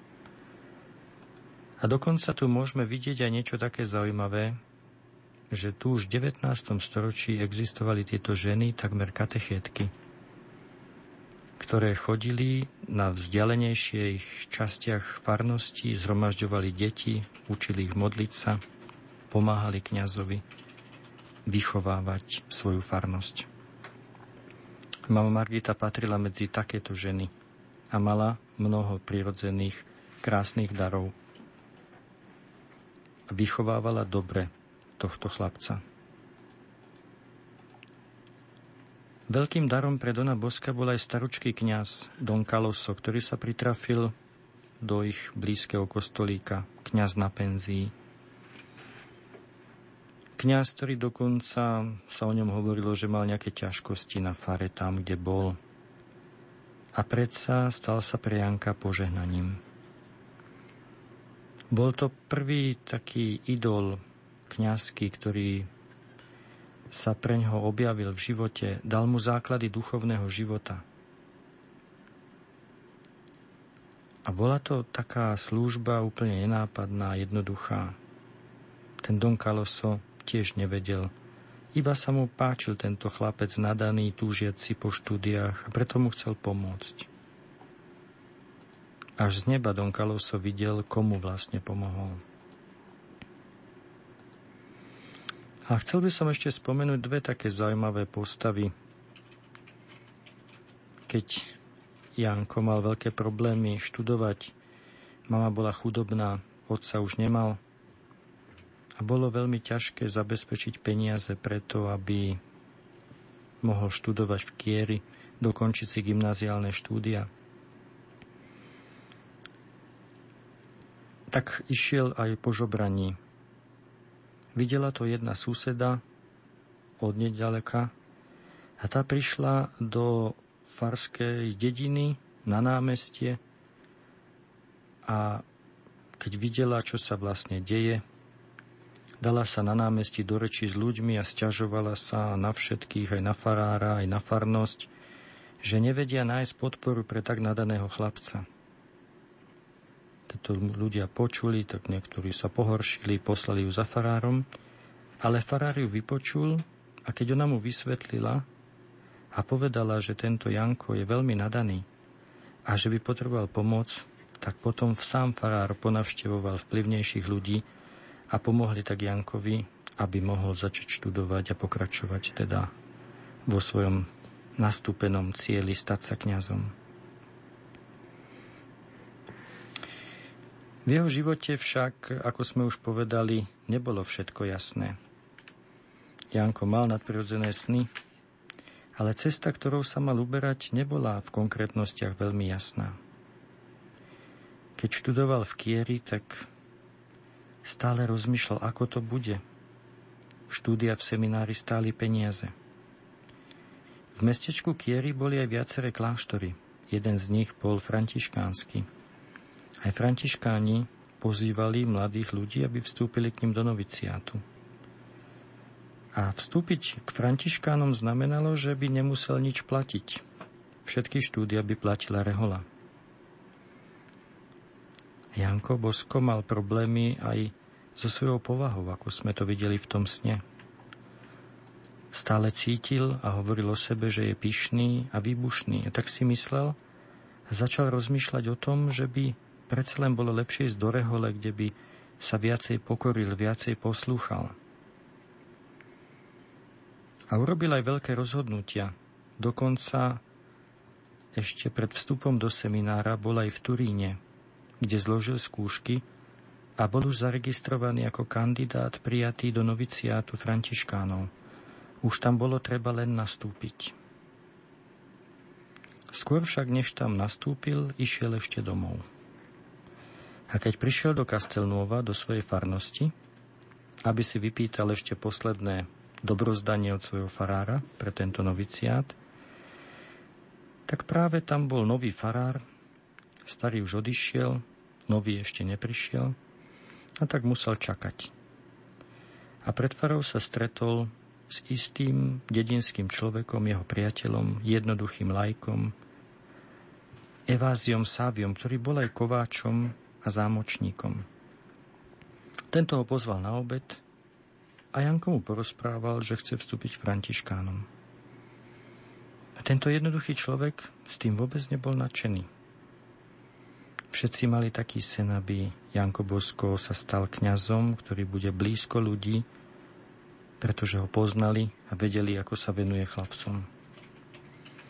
Tak on mu poradil, aby sa ešte išiel poradiť s iným kňazom, s Don Kafasom.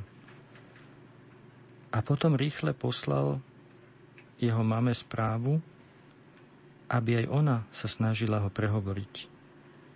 Za ten čas, keď ešte sa Janko zdržoval, on zorganizoval nového farára, zhromaždil všetky potrebné prostriedky a zariadil, že mohol študovať v seminári.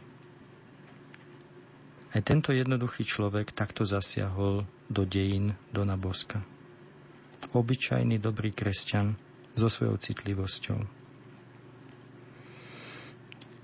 To, čo tu rozprávajú, nám hovorí, že aj jednoduchí ľudia môžu mať podiel na veľkých veciach. Dokonca aj tá žena, ktorá sa zdala, že iba ohovára a predsa urobila veľkú vec a nakoniec spôsobila, že pre Janka sa tie prostriedky na štúdia našli. A teda nám to hovorí, že aj jednoduché veci môžu spôsobiť veľké veci. Ten jednoduchý staričký kňaz Don Caloso sa podielal na tom, že jeden veľký svetý vyrástol v katolíckej cirkvi a dnes sa skloňuje jeho meno po celom svete. Tento kňaz to vidí, videl už iba z neba.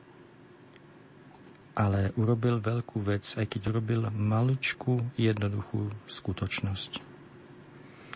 Toto všetko nám hovorí, že pomáhať na spáse duši pomáhať formovať iných, môže byť niekedy veľmi jednoduchá záležitosť.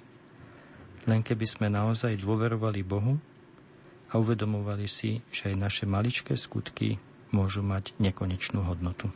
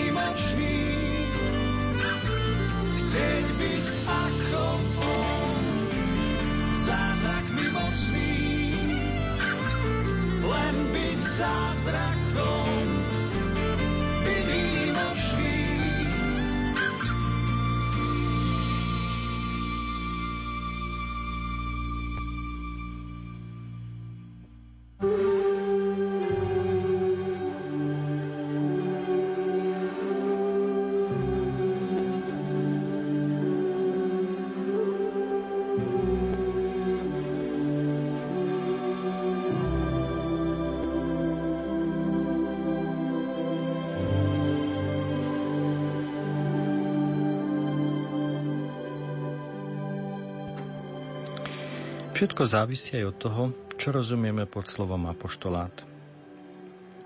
V kresťanstve sú vždy dve misie. Jedna je navonok a druhá dovnútra. Evangelium sa ohlasuje tým, čo ho ešte nepo, nepočuli, alebo na ňo, ako je to v dnešných našich časoch, totálne zabudli. Ale uvedomujeme si, že evanelium je potrebné ohlasovať aj tým, ktorí lahostajne prežívajú svoju vieru. A to je tiež veľké pole. Ako nám to hovorí aj podobenstvo rozsievačovi, jedna vec je, že všetci pokrstení máme v sebe semienko viery. A druhá vec je, či toto semienko vzrastá a ako vzrastá, koľko je problémov a nebezpečenstiev, aby prišlo do klasu a prinieslo úrodu. Niekedy sa udusí, niekedy vyschne. A takých kresťanov je okolo nás veľmi veľa. Janko Bosko v prvej chvíli od útleho detstva sa javí ako taký malý apoštol práve dovnútra, medzi svojimi priateľmi, medzi tými všetkými, ktorí sa volajú kresťania, ktorí idú do toho kostola, ale ich viera zostáva akási nezrelá, neprebudená. Spomína sa jedna taká malá romantická epizódka z Jankovho útleho detstva. Mama je doma, Janko sa vráti zvonku, z hier a je celý dotlčený. A mama zalomí rukami hovorí, je to možné? Zase ťa dotlkli? Ja ti asi zakážem, aby si tam išiel. Tie hry pre teba nie sú bezpečné. Janko sa obráti na mamu a hovorí, mama, ale ja tam musím ísť, lebo keď som s nimi, tak oni menej nadávajú. A toto sa zdá, že mamu Margitu presvedčilo. Poutierala mu jeho drobné rany, ale mohli byť niekedy aj nebezpečné, lebo tie hry, čo sa hrávali, neboli až také naivné a poslala ho znovu von. Tento princíp, keď som tam ja, tak menej nadávajú. To princíp prítomnosti, aby to prostredie, v ktorom som, bolo lepšie. Zdá sa, že už v detstve Janko Bosko tak intuitívne objavil takú zaujímavú metódu. Ak chcem niečo zlepšiť, ak chcem niekomu pomôcť, najprv ho musím niečím zaujať, získať si jeho pozornosť, sympatiu. A keď už potom ma majú radi, keď ma počúvajú, keď som si ich niečím získal, potom im môžem povedať, prečítať niečo vážne, niečo dôležité.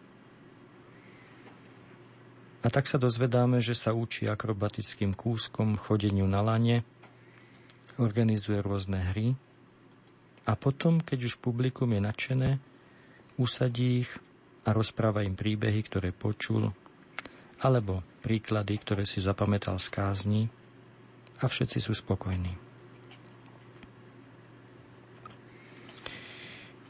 Janko Bosko bol teda ten, ktorý od malička cítil a videl, že chce získavať iných k tomu, aby boli bližšie ku Kristovi. To boli všetko kresťania, pokrstení.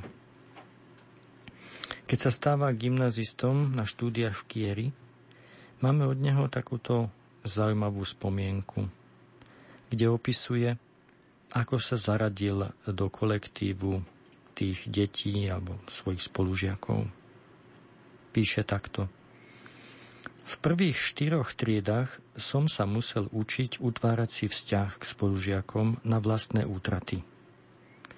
V mysli som si ich zadelil do troch kategórií. Dobrý, lahostajný a zlý. Zlým, len čo som ich spoznal, som sa vždy a úplne vyhýbal.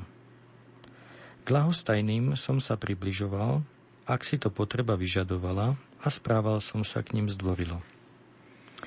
S dobrými som sa usiloval spriateliť sa so všetkou dôvernosťou. Z začiatku som v meste nepoznal nikoho. Ku všetkým som sa správal s určitým odstupom. Musel som stále bojovať, aby som sa nestal otrokom nikoho. Lebo ho pozývali na rôzne podniky, rôzne veci, aj ku kradnutiu, aj k iným veciam. A napokon prišla chvíľa, píše Dombosko, keď tí, čo sa ma usilovali získať pre svoje nečestné zámery, boli v škole na hambu. To znamená, že sa im vôbec nič nedarilo a tak ďalej, mali zlé známky. A vtedy hovorí, začali sa na mňa všelijako obracať. A vtedy som im pomohol a mnohým z nich, popri tom, ako som ich doučoval, som vedel pomôcť aj zmeniť ich život. V týchto jednoduchých vetách je naozaj veľmi zaujímavá skúsenosť, ktorá by mohla pomôcť častokrát aj nám, aby sme si uvedomili, že je dôležité strániť sa zlých ľudí, tak ľahko ich neprerobíme, ale aby sme si aj uvedomili, že prichádzajú chvíle, kedy aj tí najhorší môžu cítiť, že im môžeme pomôcť a vtedy v tých chvíľach sa môžeme pre nich stať zaujímavými. A ak nie sme namyslení, ak nám ide o dobro ich duší, môže to byť veľká príležitosť niekoho si získať. Janko Bosko v tejto skúsenosti nám hovorí, že takto aj obyčajný like, aj mladý človek, aj človek v práci – ak je kresťan, ak je aktívny, vždy rozmýšľa nad tým, akých ľudí tam má, aké sú to kategórie ľudí. A vie aj trpezlivo čakať, kedy príde príležitosť, aby si ich získal, aby im vedel niečo ohlásiť. Nejde ako s bubnom na zajace. Nejde tam hovoriť tým najhorším o tom, že majú byť dobrí, iba ho vysmejú. ale čaká na príležitosť a zároveň ale, ako aj Dombosko napísal, musel som sa namáhať, aby som sa nestal otrokom nikoho. Kresťan vo svojom prostredí sa musí učiť byť slobodný. Nie je to vždy jednoduché a ľahké. Najmä ak všetci, kde si utekajú, niečo získavajú, sú lepší len preto, lebo si to môžu dovoliť a my, kresťania, im niekedy ako keby tak ticho závidíme a nedokážeme zostať slobodnými pre Krista. Zostať radostnými, aj keď možno toho máme menej a nie vždycky sa nám všetko podarí tak ako im. Janko Bosko mal tento prirodzený dar, aj nadprirodzený, aby sa zaujímal o druhých, aby ich získaval a aby ich približoval k Bohu. Ako mladý chlapec ho to dosť trápilo, že Pondón Kalosovi už nevedel nájsť iných kňazov, ktorí by sa mu tak venovali ako on. Keď častokrát hodnotil, hovoril, Kňazi, ktorých som poznal, boli nábožní, vlúdni, ale nikdy sa k deťom nepriblížili a nikdy k ním dôverne neprehovorili. Bol to taký spoločenský bonton. Keď my dneska deti už pomaly zvelebujeme, tak v 19. storočí sa s deťmi až tak veľmi každý nebavil. Ani kňazi veľmi nie. Svet dospelých a svet detí bol dosť rozdelený. Nie ako dnes. Janko hovorieval, ak sa mi podarí byť kňazom, budem to robiť inak. Približím sa k deťom, poviem im niečo pekné, poradím im, pomôžem im. Bude to pre nich niečo vzácne, niečo pekné. Keď sa aj v roku 1841 stane kňazom, ide na svoju prvú takú misiu do svojej rodnej farnosti do Castelnova a tam 5 mesiacov vykonáva kaplánsku službu. Hovorí, bol som veľmi spokojný, že som mohol pracovať pre farnosť.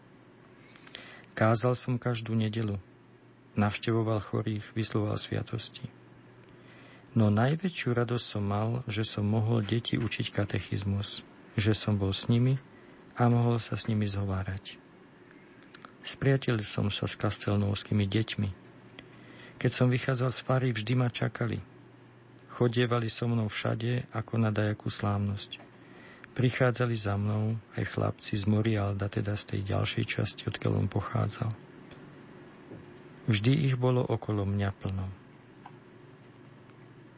Celý život Dona Boska viedla táto jedna veľká myšlienka – venovať sa mladým, aby mohli rásť smerom k Bohu, aby mohli vyrásť v dospelých kresťanov.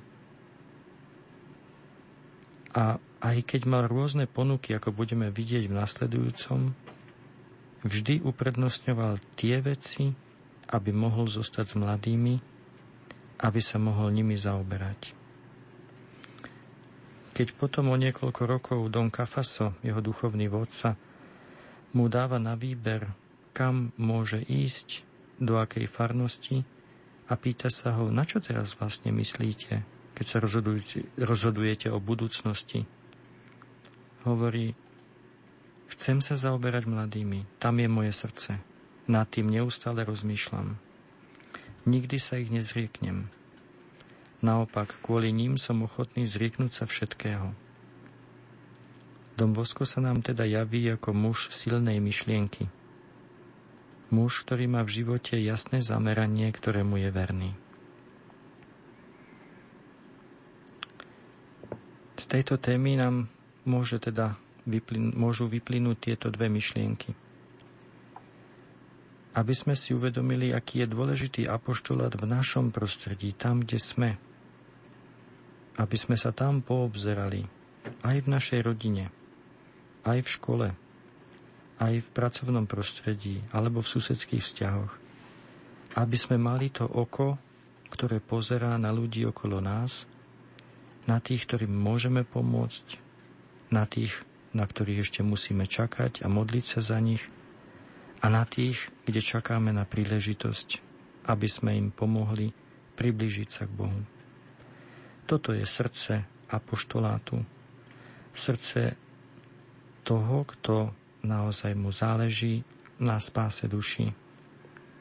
A zároveň môžeme obdivovať na Donovi Boskovi, ako si drží tú svoju ideu lásky k mladým.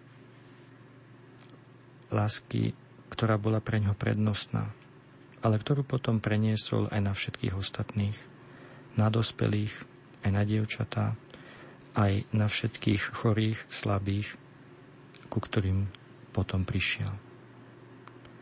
Poprosme si teda, aby sme aj my mali takéto jasné zameranie a vedeli nasledovať túto jeho metódu. duša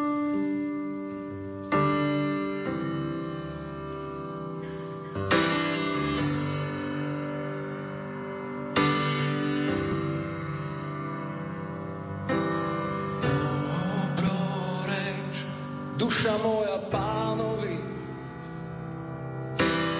Dobroreč, duša moja pánovi. Dobroreč, duša moja pánovi.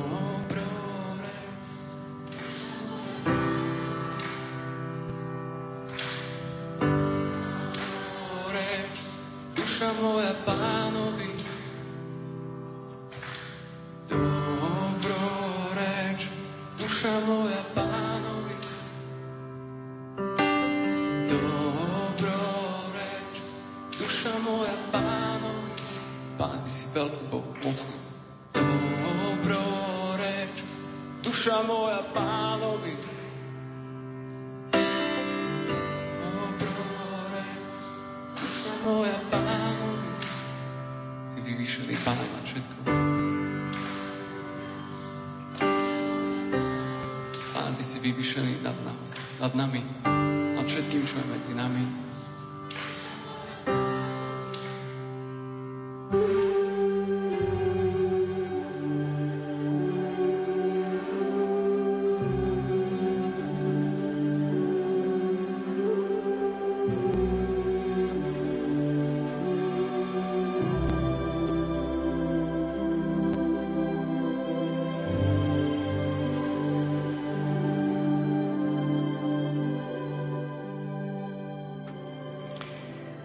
Tak doteraz sme sa snažili predstaviť si, ako vyzeralo to domboskové daj mi duše. Akou metodou si ich dokázal získavať a s akým nasadením dokázal pre nich pracovať. Ale chceme si povedať niečo aj o tom, čo znamenalo pre ňoho ostatné si vezmy. Aké rozhodnutia vo svojom živote uskutočnil, v ktorých naozaj vyjadril, sa chce všetkého zrieknúť práve pre tých, ku ktorým ho Boh posiela. Dombosko kráčal v zriekaní v náročnej ceste nielen kvôli nevyhnutným skutočnostiam, ktoré prichádzali zvonku. To, že mu zomrel otec, to, že žil v chudobe, v námahe a že bol prinútený stále sa o niečo starať a namáhať ale vidíme v jeho živote aj niektoré jeho voľby, ktoré si možno málo kedy uvedomujeme, pretože sú niekedy trošku také skryté. Tento základ, v ktorom on sa rozhoduje vždy pre tú ťažšiu cestu, cestu chudoby, tu dostal od, e, tento základ dostal od svojej mamy.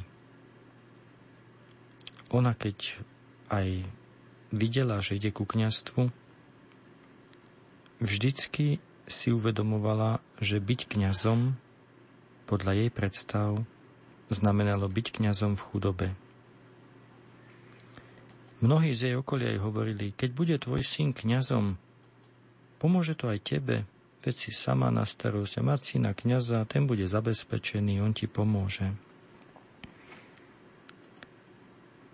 Ale ona sa obrátila k Jankovi a hovorí mu, Janko, ty o mňa nedbaj. Ja som sa narodila chudobná, žila som v chudobe a chudobná chcem aj zomrieť. Ba čo viac, pamätaj si, že ak sa staneš bohatým kňazom, nikdy nevstúpim do tvojho domu. Toto sú slova matky, ktorá pochopila evaníliový zmysel chudoby a toho, ako kňaz má pôsobiť. Po kňazskej vysviacke a po krátkom pôsobení v rodnej farnosti Dom Bosko dostáva tri ponuky. Vtedy totiž, keďže v seminaristi boli aj z bohatých rodín a všetci si museli platiť svoje štúdia v seminári, biskup striktne neurčoval, kde má kto pracovať, v ktorej farnosti. Bola to skôr otázka dohody a otázka toho, že on dával povolenie, aby tento kňaz pôsobil. Ale boli to farnosti, ktoré si vyberali svojich kňazov, alebo aj iné inštitúcie, ktoré ich hľadali. A pred Jankom Boskom boli tri možnosti. Tá prvá, v očiach sveta najlákavejšia. Istá bohatá janovská rodina ponúkala mu úžasný ročný plat – aby bol kaplánom v ich sídle, vyučoval deti a bol zabezpečený po každej stránke.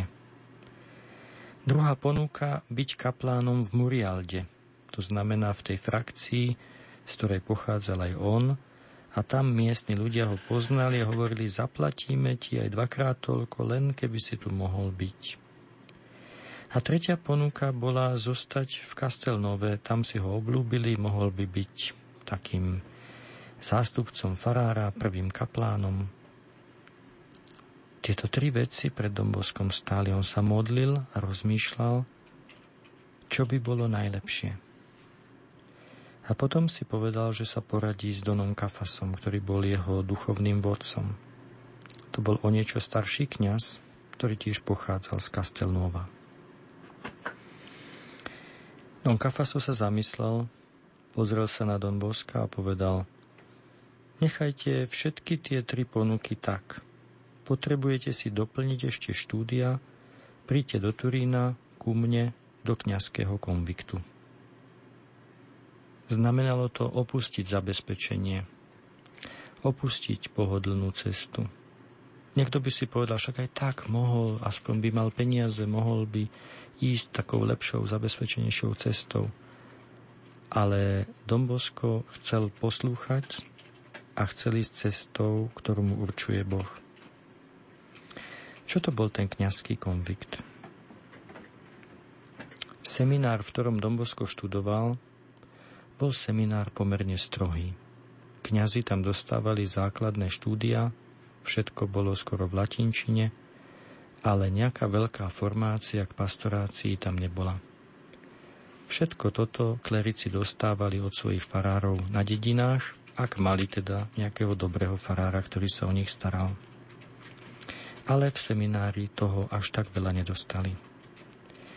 Preto jeden nábožný kňaz, kanonik, ktorý bol v Turíne, kúpil jeden starý kláštor a keďže videl, že kvalita kňazov nie je až taká veľká, ponúkol všetok svoj majetok a zorganizoval v, tej, v tomto kúpenom kláštore 30 miest, kde mohli prísť kňazi, už novokňazi, a študovať tam ešte morálku, pastorálku, a učiť sa konkrétnej práci pastoračnej pod vedením skúsených kňazov.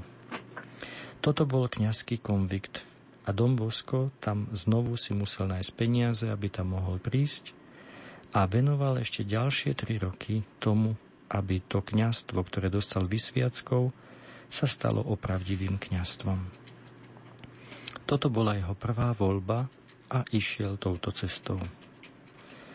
Po tých troch rokoch, keď sa skončil tento jeho pobyt v konvikte, kde sa veľa naučil, kde sa naučil venovať chlapcom v meste, kde sa naučil chodiť do väznic, toho naučil Don Cafaso, kde sa naučil vidieť, čo to naozaj znamená práca kňaza v meste. Skončili sa tie tri roky a on potreboval znovu nájsť nejaké svoje miesto – Don Cafaso mu predložil opäť ponuky, ktoré dostal na rôzne farnosti, kam by mohol ísť. Don Bosco však sa zriekol vlastného rozhodovania. Mal len dve túžby. Nechať sa riadiť svojim duchovným vodcom a samozrejme venovať sa chlapcom. Na prvom mieste bolo, že posluchne to, čo Don Cafaso bude od neho chcieť. Don Cafaso uvažoval niekoľko dní a potom povedal rozhodné slovo. Dom Bosko, pôjdete do útulku svätej Filomény, ktorý má na starosti alebo zorganizovala istá bohatá Markíza Barolová, ktorá tam poskytuje starostlivosť dievčatám v ohrození. Vy ich budete učiť a tam budete mať svoj plat a vo voľnom čase môžete robiť, čo chcete. Zaujímavé rozhodnutie. Dombosko, ktorý chce celkom patriť chlapcom, zrazu sa musí venovať dievčatám. Popri tom samozrejme robí všetko ostatné. Venuje chlapcom svoj voľný čas a snaží sa zladiť tieto dve veci tak, ako len môže. Markiza Barolová bola tiež jednou z veľkých osobností Turína. Spolu so svojím manželom boli veľkými katolickými osobnosťami Piemontu – Mali majetky, ktoré boli rozsiahlými územiami. Boli skoro bohatší ako král. A oni všetky svoje majetky dávali pre dobročinnosť. Markíza si všimla Domboskové schopnosti a chcela ho získať pre svoje dielo a s jeho pomocou založiť kňazské hnutie pre dobročinné ústavy. Všimla si aj, že Dombosko chrádne na zdraví, že má stále väčšie ťažkosti zladiť prácu u nej a starostlivosť o opustených chlapcov. A niekedy sa jej zdalo, že Dombosko popri tej enormnej práci je vyčerpaný a schádza už pomaly zo zdravého úsudku. A tak po roku aj pol, dvoch, čo bol Dombosko u nej, sa si ho zavolá a postaví ho pred rozhodnutie. Nalieha všetkými možnými spôsobmi. Vaše zdravie je ohrozené, Dombosko. Musíte sa rozhodnúť medzi mojim dielom a vašimi chlapcami. Nenavštevujte väznice, nevenujte sa chlapcom, ale len môjmu dielu. Nemôžem dopustiť, aby ste sa zabili, Musíte si vybrať. Dombosko hovorí, ja som si už vybral, Boh sa postará, ja budem patriť týmto chlapcom. Markíza vyťahne ešte väčšie zbranie. Hovorí, hovorím vám to ako vaša matka, som ochotná platiť vám rok i dva na vaše zotavenie pod podmienkou, že sa vrátite a budete pracovať len u mňa. Lákavá ponuka. Dombosko si však zvolil neistotu a spoločenstvo s tými, ktorí to najviac potrebovali a ktorí nemali nikoho. Povedal Markíze, že ona si vždy nájde dobrých kňazov aj okrem neho, ale títo chlapci si nenájdu iných. Po odchode od Markízy Barolovej sa život Dona Boska stal dobrodružný. Ponajprv nemal už skoro nič – Žil len z prozreteľnosti, z pomoci, ktorú dostal od priateľov a sympatizantov. A potom neustále hľadal miesto, kde by sa so svojimi mladými stretával. Odšadiaľ ho vyhadzovali. Boli to veľmi ťažké roky. Ťažké mesiace, lepšie povedané, v ktorých takto sa snažil. Vystrieda počas mnohých mesiacov aspoň 4 miesta a v jednej chvíli už nemá kam ísť. Vo svojich spomienkach hovorí, že prišla posledná nedela, čo mohol byť na tom mieste a zhromažďovať chlapcov a nemal iné miesto, lebo už tam odtiaľ ho vyhadzovali. Bolo to na kvetnú nedelu 5. apríla 1846. Doslova píše, nikomu som nič nepovedal, ale všetci vedeli, že som v úzkých. V to popoludne som dlho uprene hľadel na to množstvo hrajúcich sa chlapcov. Bola to pánová veľká žatva, ale bez robotníkov. A bol som tu sám, vysilený robotník s podlomeným zdravím. Budem môcť ešte zhromažďovať svojich chlapcov? Kde? Trochu som poodišiel a začal som sa sám prechádzať. Bože môj, zvolal som, prečo mi neukážeš miesto, kam by som mohol preniesť svoje oratórium? Kam? Alebo povedz, čo mám robiť? A v tej chvíli, ako spomína, prichádza istý človek, koktajúci človek, ktorý ako keby nadľahčuje túto dramatickú situáciu, hovorí, aha, tak hľadáte to laboratórium, ktoré by ste chceli mať? A vtedy Dombosko prichádza na Valdoko do Pinardyho kôlne. Spomíname na tieto veci, aby sme pochopili, že nejaký sen neznamená pohodlnú cestu. A že tá Dombosková cesta bola aj voľba náročnej cesty. A čím sa zdalo, že je veľkodušnejší, tým sa zdalo, že veci sa zhoršujú.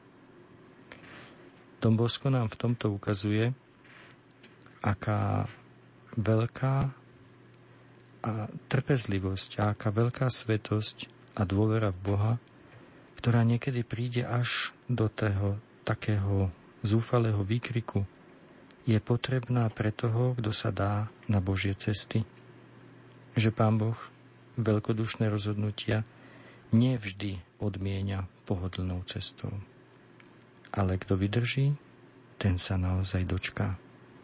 A Dom Bosko prežil túto ťažkú chvíľu a nakoniec sa uspokojil aj s tou malou kôľňou, ktorá bola zárukou toho, že sa už konečne čosi začne.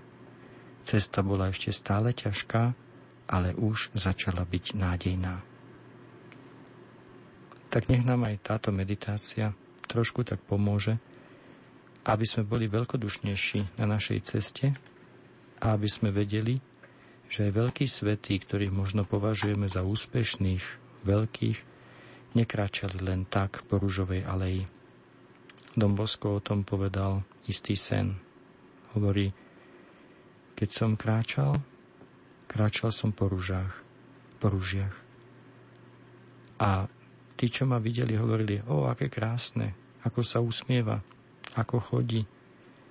Ideme za ním. A keď sa rozbehli, zbadali, že tie rúže majú trne. A začali hovoriť, Dombosko nás zradil. My sme si mysleli, že to bude cesta po rúžiach. A tak aj niekedy nás svetí klamu. Klamú nás v tom, že sa usmievajú, ale za tým úsmevom je aj veľa námahy a bolesti. Ale predsa mnohí to pochopili, že sa to oplatí. Tak si poprosme, aby sme aj my v živote vedeli si vyberať náročnejšiu cestu a aby sme boli vždy pevnejší ako každá skúška, ktorá príde na nás. thank you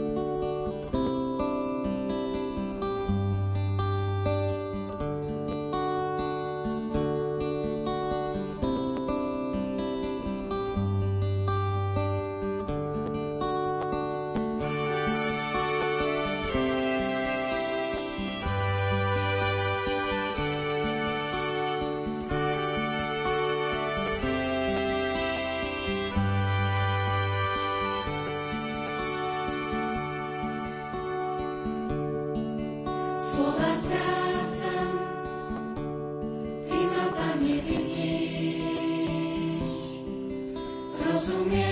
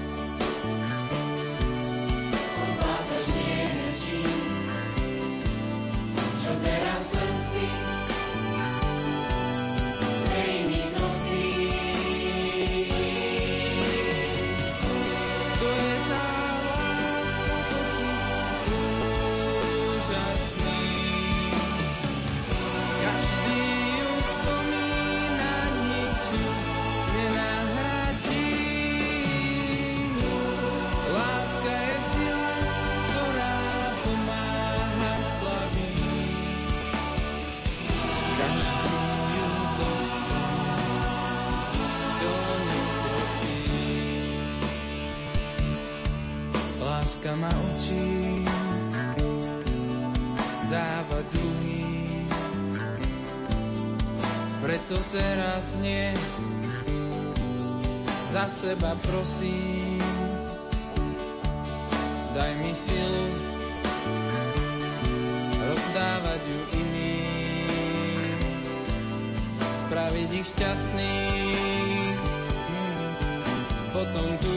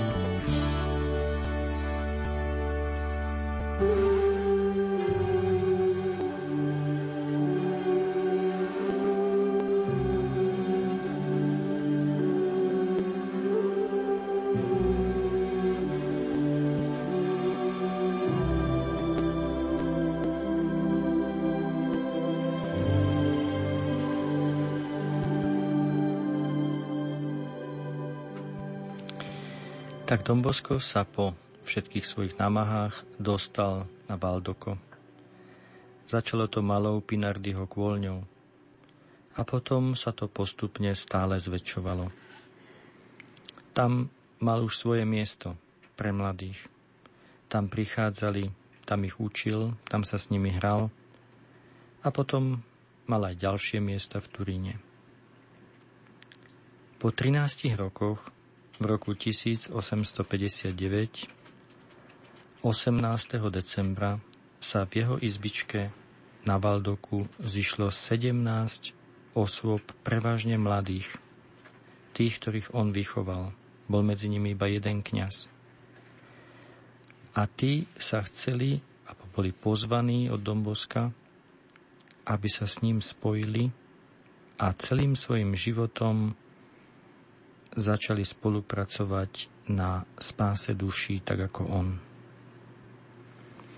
Tu sa utvorila spoločnosť, ktorá mala napomáhať a udržiavať ducha lásky v existujúcich oratóriách, zriadených pre dobro opustenej a ohrozenej mládeže, ktorá je v týchto časoch lákaná k zlu a je v nebezpečenstve stratiť vieru.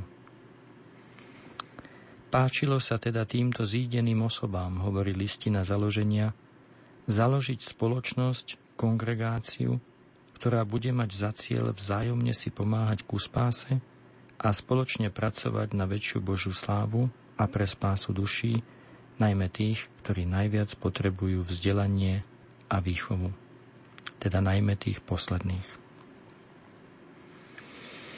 Takto Dom Bosko uskutočňuje svoj sen – aby to, čo v ňom Boh začal, pokračovalo.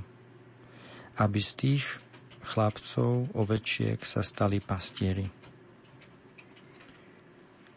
Ako sme už povedali, v roku 1855 piemonská vláda rušila všetky kláštory. Celá nálada v spoločnosti bola postavená proti reholníkom, ako proti darmožráčom aj tí, ktorí sa rozhodovali pre dom Boska, istým spôsobom sa cítili trápne alebo v neistote. Nevedeli, čo si majú teraz o tom myslieť. Dom Bosko chce z nás urobiť frátov, chce z nás urobiť mníchov. Zakladať spoločnosť vtedy, keď sa všetko zdalo, že má zaniknúť. Dom Bosko nehľadel doprava ani doľava vedel, že Boh chce, aby tu existovali ľudia, ktorí budú pracovať pre spásu duší, pre spásu mladých, ale aj pre spásu ich rodičov, pre spásu všetkých kresťanov. A takto sa rodí zárodok tejto spoločnosti uprostred neistoty. Ale o ďalších viac ako 10 rokov, v roku 1875, je všetko už tak posilnené a tak upevnené v Turíne, mimo Turína, v Piemonte, ba dokonca aj na území dnešného Francúzska, že začína epocha salesianských misí. Salesiani nielen zostávajú v Turíne, vo Francúzsku alebo v iných krajinách na okolí, ale začínajú prvé misie zahraničné. Dom Bosco prijíma pozvanie do Argentíny, kde je najviac talianských vysťahovalcov. Tam sa začína prvá misia, zaoceánska misia, ktorá potom pokračuje po celom svete až do dnes. Táto prvá misia, prvá misionárska výprava, ktorá išla z chrámu Márie Pomocnice v Turíne, bola veľkou slávnosťou. Prvých misionárov Dombosko vybral tých najlepších, aby ich poslal do tej ďalekej krajiny a keď bol s nimi v Janove, odkiaľ sa odplávili loďou, každému z tých misionárov dal lístok napísaný vlastnou rukou. Tých lístkov bolo okolo 17, ale, jeho, ale také najdôležitejšie si môžeme priblížiť. V nich vyjadruje Dom Bosko všetko to, čo žil a znovu v tom vidíme jeho damihy animas, pretože jeden z prvých lístkov, ktorý si uvedieme, boli to krátke vety, je táto veta. Hľadajte duše, nie peniaze, nie poctu, ani hodnosť. Ako by to bola ozvena celého jeho života. Aj vy, misionári, tam, kde idete, hľadajte len toto.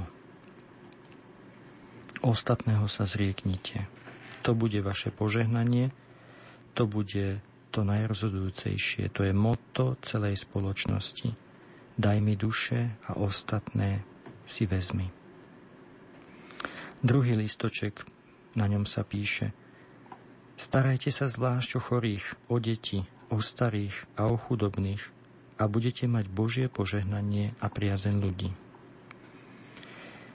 Teda ten, kto je v salesianskej misii podľa Domboska, má sa starať o všetkých, najmä o tých, ktorí sú najviac odkázaní.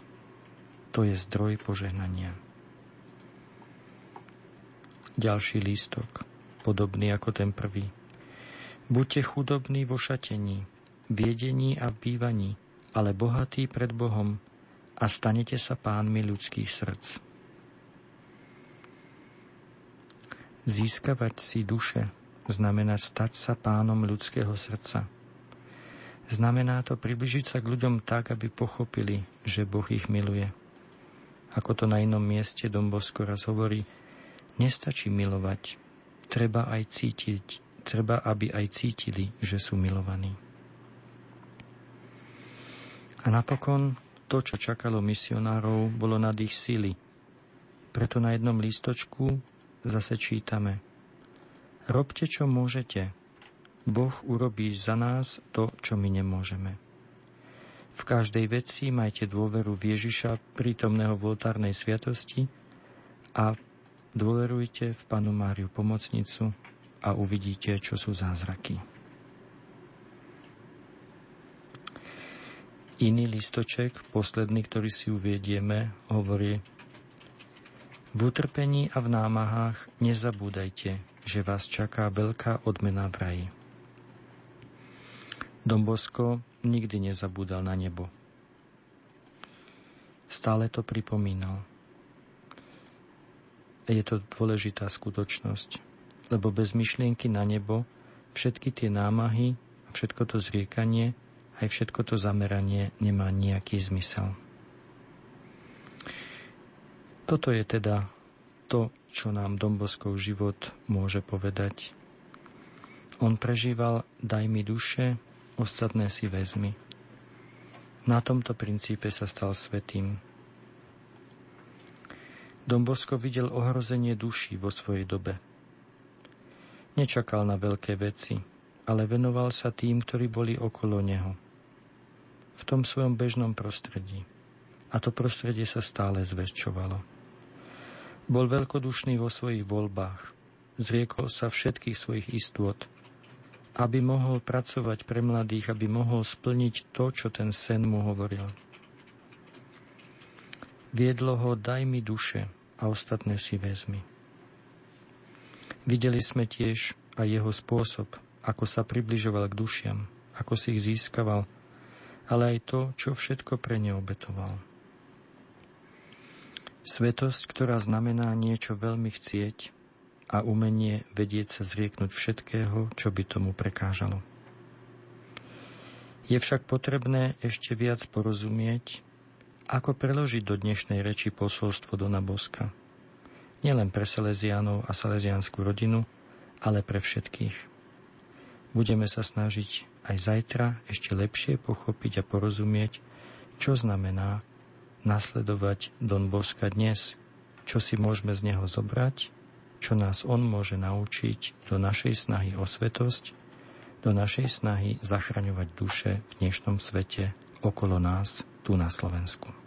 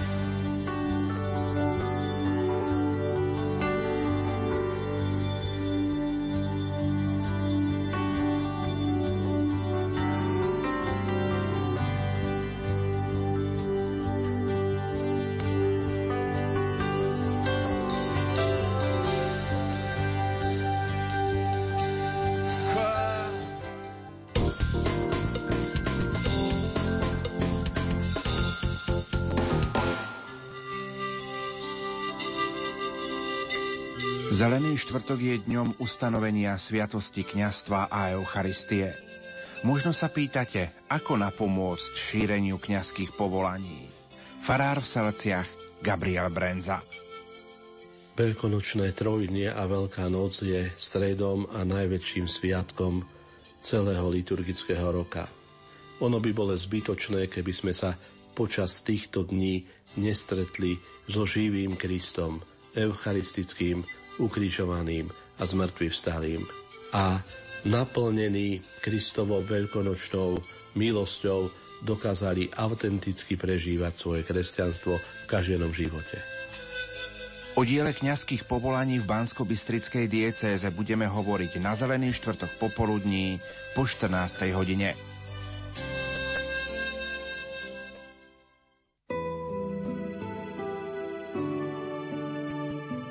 Keď v chorobe bojoval o život, uvedomil si, že jeho skutky nemajú pred Bohom žiadnu váhu. Povedal som pánu Bohu, že teda skutočne nič nemám, tak tým pádom by som mal ešte asi tú chvíľu zostať, aby som to mohol nahradiť. Utrpenia, skúšky, ale i víťazstvá pretavené do múdrosti života. Keď ja si kupujem auto, pretože je červené alebo ružové a nie podľa toho, aký má motor, tak nemôže byť potom prekvapený, že to ide tak, jak to ide. Ľahký od skutkov, Rozprávanie zubného lekára, špecialistu v oblasti zubnej chirurgie Pavla Loveckého zo Skalice na Veľký piatok o 11. hodine.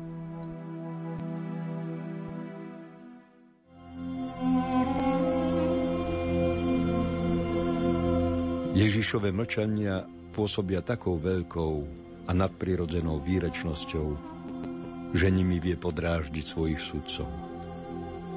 Mlčal na prvú otázku Annášovu. Teraz mlčí aj na výzvu Kajfášovu. A bude mlčať aj u Antipasa a Piláta. Vo sviatočnej relácii Mlčanie trpiaceho na Veľký piatok o 14. hodine.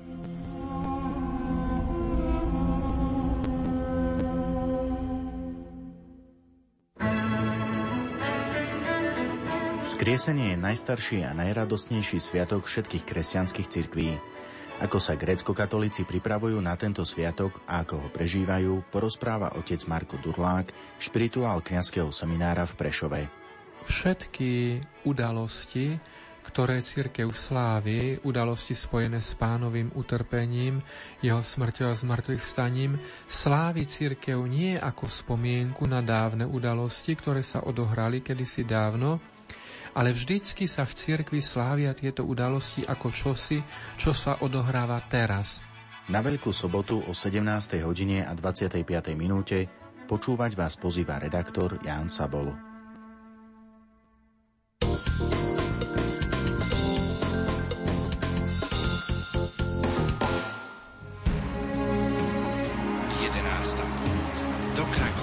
Krakova putujeme v tomto roku už po 11. krát. Krakov 2015 do Krakova bude putovať aj košický arcibiskup Bernard Bober. Srdečne pozývam všetkých, ktorí sú už oslovení rádiom Lumen, ale aj vy, ktorí sa dozviete, že bude táto púť, aby sme sa tam stretli a práve v Svetini Božieho milosrdenstva v Krakove je taký prámeň toho Božieho milosrdenstva pre naše okolie, aby prišli túto púť absolvovať a aby načerpali nových síl pre seba, aby spravodlivosť v Božom milosrdenstve sa ešte viac ukázala mocnejšia. 11. púť do Krakova. V sobotu 9. mája sa rozhlasová rodina Rádia Lumen stretne v Sanktuáriu Božieho milosrdenstva v Krakove. Dovidenia 9. mája v Krakove. 23 hodín 30 minút tejto chvíli pol 12. večer skončili sme úvahy na tému Daj mi duše a ostatné si vezmi apoštolská horlivosť do náboská ako inšpirácia pre kresťanov 21. storočia. Ako vy prežívate tieto posvetné chvíle našich rozhlasových duchovných cvičení? Dávam do pozornosti naše SMS-kové čísla 0911 913 933 a 0908 677 665 mailová adresa, ktorá je vám v dispozícii lumen.lumen.sk No a v tejto chvíli otvárame už aj telefónne linky 048 471 08 88 alebo koncovka 89. Poďme k SMS-kám a mailom, ktoré prichádzajú sem k nám do štúdia Hrádia Lumen do Banskej Bystrice. Požehnaný večer, počúvam vás. Z duchovného oca ide veľký pokoj, hovorí veľmi pekne. Poznám Salesiánov na Košickej Kalvárii. Určite aj oni vás počúvajú. Nech vás pán požehnáva aj celé Rádio Lumen. Nech vás vedie Duch Svetý s pánom Bohom podpísaná vaša stála poslucháčka. Veľmi ďakujem za duchovnú obnovu, duchovné cvičenia. Prosím o modlitby za našu rodinu, chorého strýka a za správne pochopenie Božieho plánu so mnou, napísala poslucháčka Saša. Ja sa trošku pristavím pri tejto sms lebo do štúdia Rádia Lumen nám prichádzajú aj mnohé listy alebo mnohé maily s prosbou o modlitbu.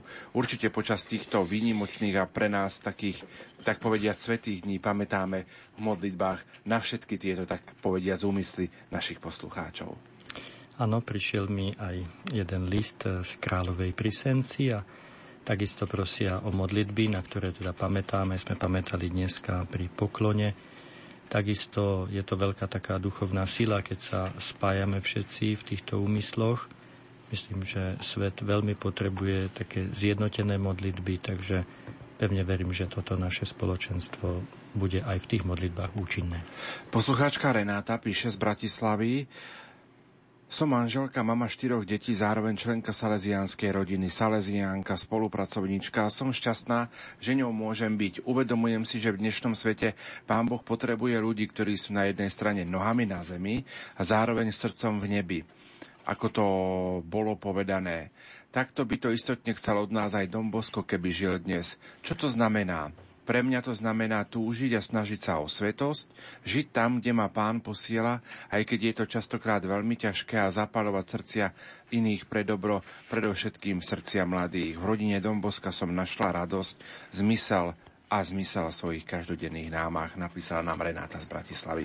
Tak je to také krásne vyznanie aj ľudí, ktorí sú lajci, napríklad žijú v manželstve a sú saleziáni, spolupracovníci. Mohol by si nám vysvetliť, o čo vlastne ide?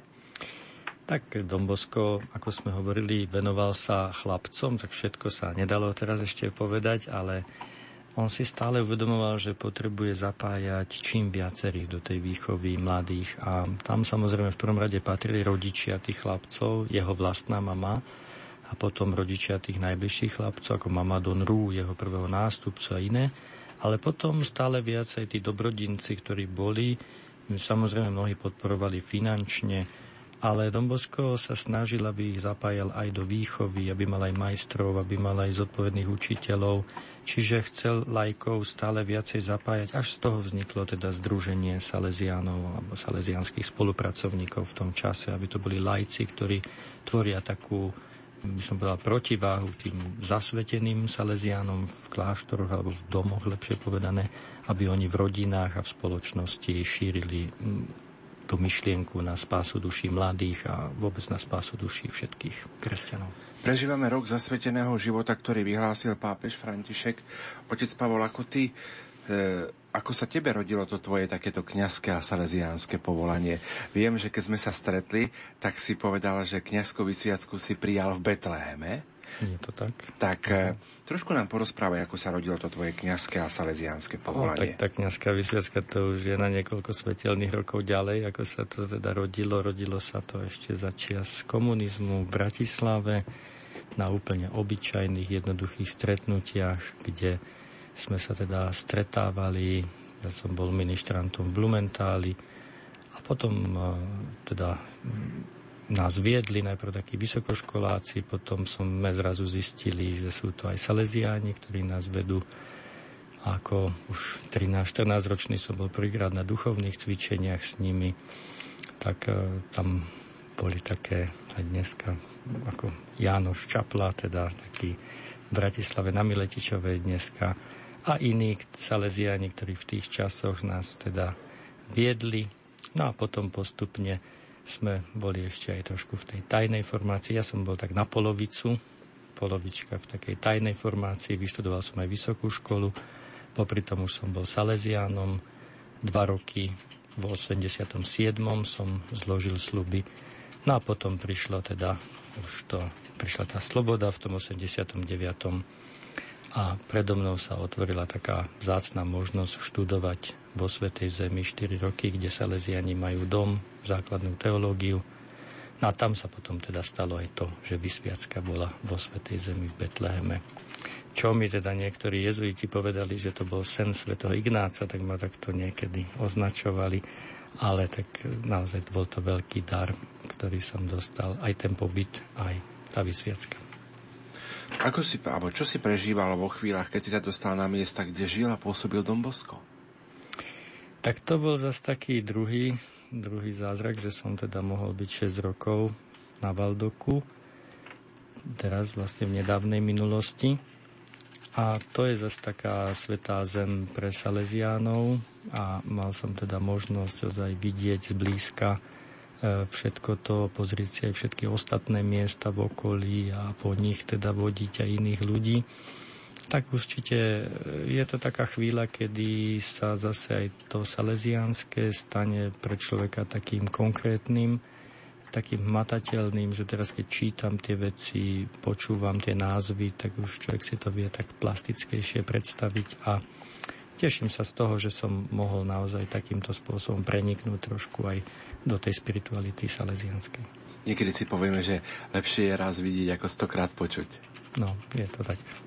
Poďme k SMS-kám 0911 913 933 a 0908 677 665. Mailová adresa, ktorá je vám v dispozícii lumen zavináč lumen.sk. Ako vy prežívate tieto posvetné chvíle našich rozhlasových duchovných cvičení, respektíve sú vám v dispozícii aj telefónne linky 048 471 08 88 alebo koncovka 89 Požehnaný večer, našou rodinou udalosťou sme napojení na salesiánsku rodinu.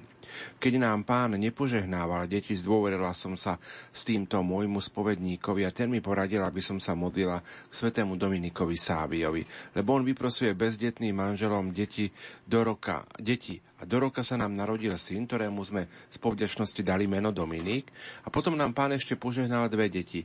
Vďaka otcovi Pavlovi aj vám všetkým za toto úžasné obohatenie podpísaná Anna z Bratislavy. Áno. V Taliansku je veľký zvyk, teda aspoň v Turíne na severe Talianska, taká modlitba k Dominikovi Sáviovi. Hovorí sa o tom, ako on prišiel domov, jeho mama rodila práve vtedy e, ešte jedného z jeho súrodencov a Dominik jej dal medailu, alebo takú stúžku, teda na krk a mm, potom teda napriek všetkým komplikáciám šťastlivo porodila odtedy Dominik aj v takej salesianskej tradícii, ale aj v takej ľudovej tradícii v Taliansku v Severnom je takým patronom dobrého pôrodu, ale aj patronom tých, ktorí prosia o deti. Takže je to taká vec, ktorá aj u nás sa trošku šíri. Sú aj iní patroni, ako som už čítal na tieto veci, ale myslím, že nikdy ich nie je dosť. Takže. Píše poslucháčka Dana z Banskej Bystrice. Požehnaný večer. Ďakujem za úvahy zo života Domboska, ktoré by nás všetkých mali viesť k veľkému zamysleniu sa nad sebou nielen na nadchádzajúce veľkonočné sviatky, ale na celý život. A čítam z ďalšej SMS-ky. Prosím o modlitby za mojich zosnulých rodičov, súrodencov, návrat manžela, detí a vnúčat k Pánu Bohu vďaka, podpísaná poslucháčka. Asi je to dosť veľký taký častý problém, že práve v rodinách, kde aj deti mali tú tradičnú kresťanskú či katolickú výchovu, tak najmä rodičia prosia, aby sa aby sa vrátili naspäť k prežívaniu tej viery. Asi sa s tým aj ty stretávaš, Myslím, že sa toho zajtra dotkneme, pretože ak sme teda spomínali o tom apoštoláte trošku vnútornom, tak práve ten apoštolát v rodine, veľakrát tie rodiny už nie sú kompaktné, nehovoriac už niekedy úplne ako rodina, ale aj náboženský.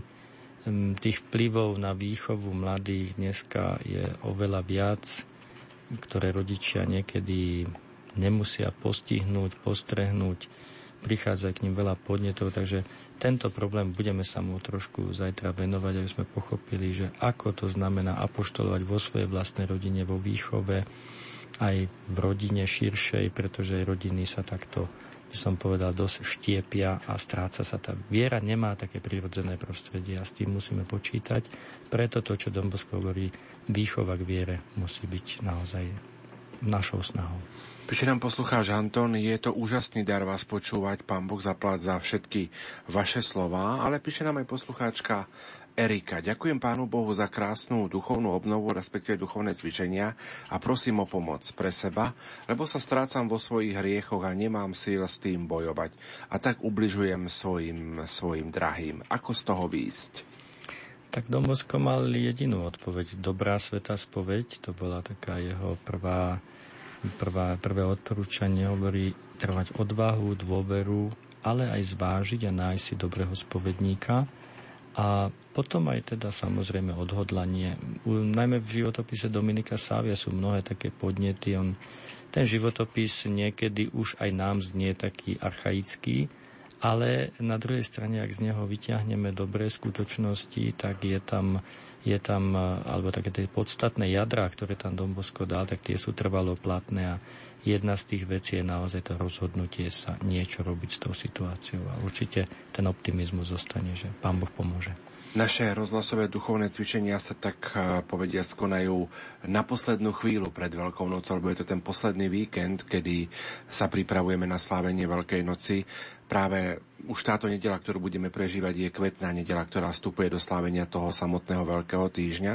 No a v mnohých farnostiach sa práve zajtra v nedelu budú konať tie posledné také predveľkonočné sveté spovedie, sveté spovedie prijatie sviatosti zmierenia.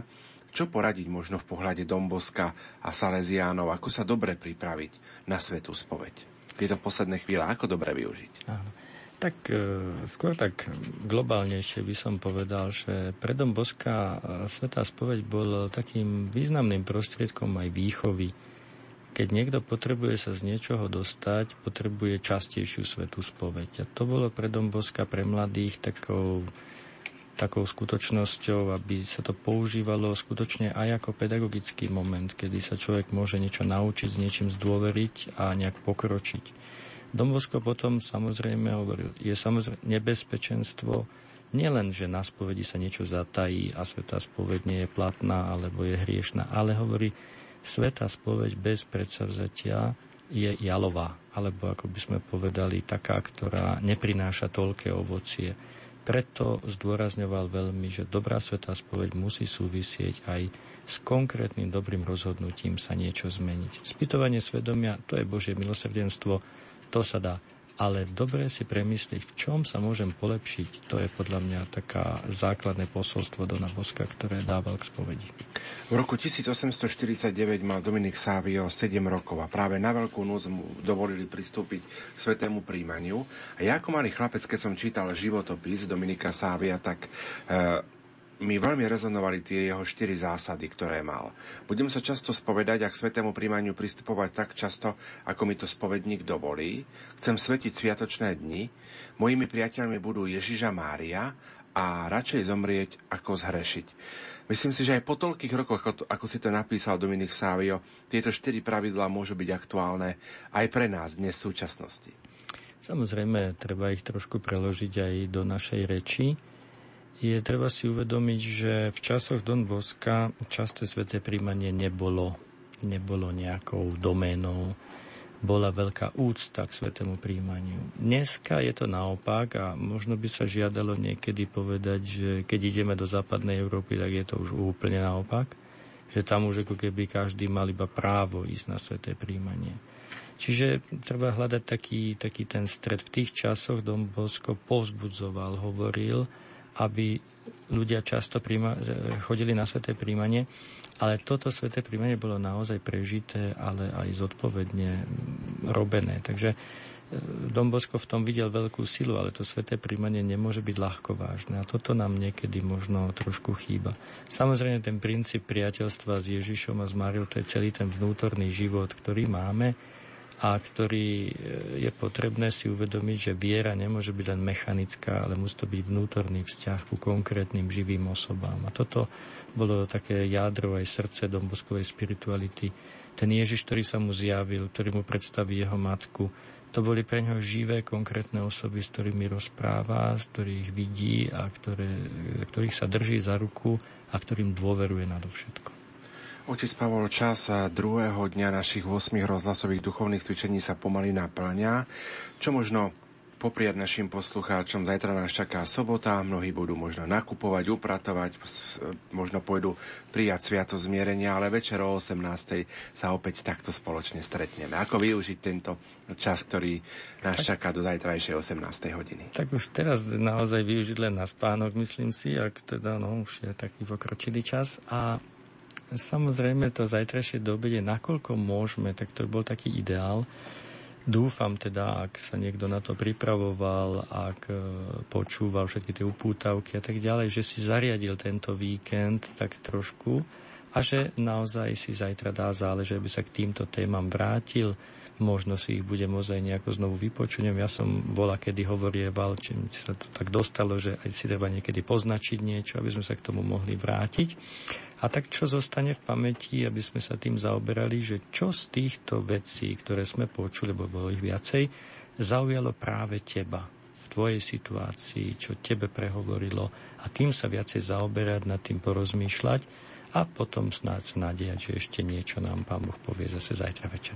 K dispozícii aj náš webový archív, hlavne v špeciálnych reláciách sa nachádzajú tieto naše programy na Svete Omše v reláciách Emavzy. Vy stále aj počas zajtrajšieho dňa na milí poslucháči môžete písať, ako prežívate tento milostivý čas rozhlasových duchovných cvičení na adresu lumen.lumen.sk. Nož a v tejto chvíli vám za pozornosť a pokojnú dobrú noc praje aj vysielací tým spolu s otcom Pavlom Gra Rachom, majster zvuku Pavol Horňák, hudobná redaktorka Diana Rauchová a moderátor Pavol Jurčaga. My vám pripomenieme ten náš zajtrajší program, aby ste všetko, ale naozaj všetko, vedeli postíhať do tej 18. hodiny. V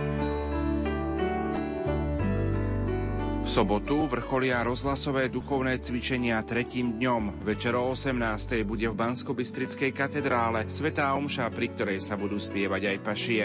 Exercitátor Don Pavol Grach. Každý je v nejakých takých svojich podmienkach, každý si musí zhodnotiť, ako doteraz prežil ten pôst a stále tie každodenné pôstne aj čítania, ktoré máme v kostole, alebo ten pôstny čas nás stále vyzýva k tomu, aby sme sa spametali, ako hovorí tento pôs vždycky, aby sme sa pozreli do nášho vnútra, aby sme začali konať pokánie. A to pokánie naozaj znamená rásť v láske, rásť v tom, aby sme ozaj dôverovali Bohu a otvárali si srdcia aj pre iných okolo nás. O 20. hodine 15. minúte priblížime históriu rozhlasových duchovných cvičení. Od pol 9. večer nebude chýbať eucharistická adorácia, úvahy na dané témy a kontakt s vami, milí priatelia. Krátko pred polnocou rozhlasové duchovné cvičenia ukončíme požehnaním. Každodenný život nás učí, že lásku bez kríža nenájdeme a kríž bez lásky neunesieme. Tajomstvo prázdneho Kristovho hrobu nech je pre každého z nás prameňom radosti a nádeje. Pracovníci katolíckej rozhlasovej stanice vám prajú pokojné a milosti plné sviatky Kristovho zmrtvých vstania. Prajeme vám, aby ste sa vždy dokázali oprieť o zmrtvých vstalého Krista, ktorý vás nikdy nesklame. Požehnanú Veľkú noc, Slovensko.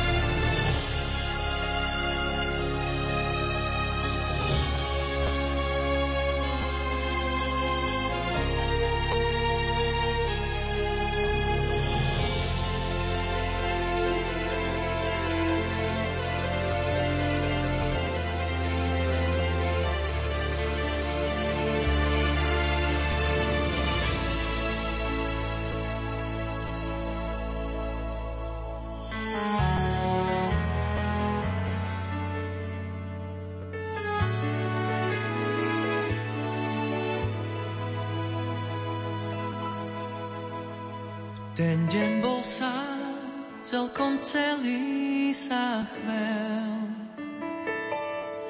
Nevládali, stratil slova a cieľ. No skúšal a chcel zas nájsť tých pár slov. Mal však zlámané krídla, spadol z výšky vtákov.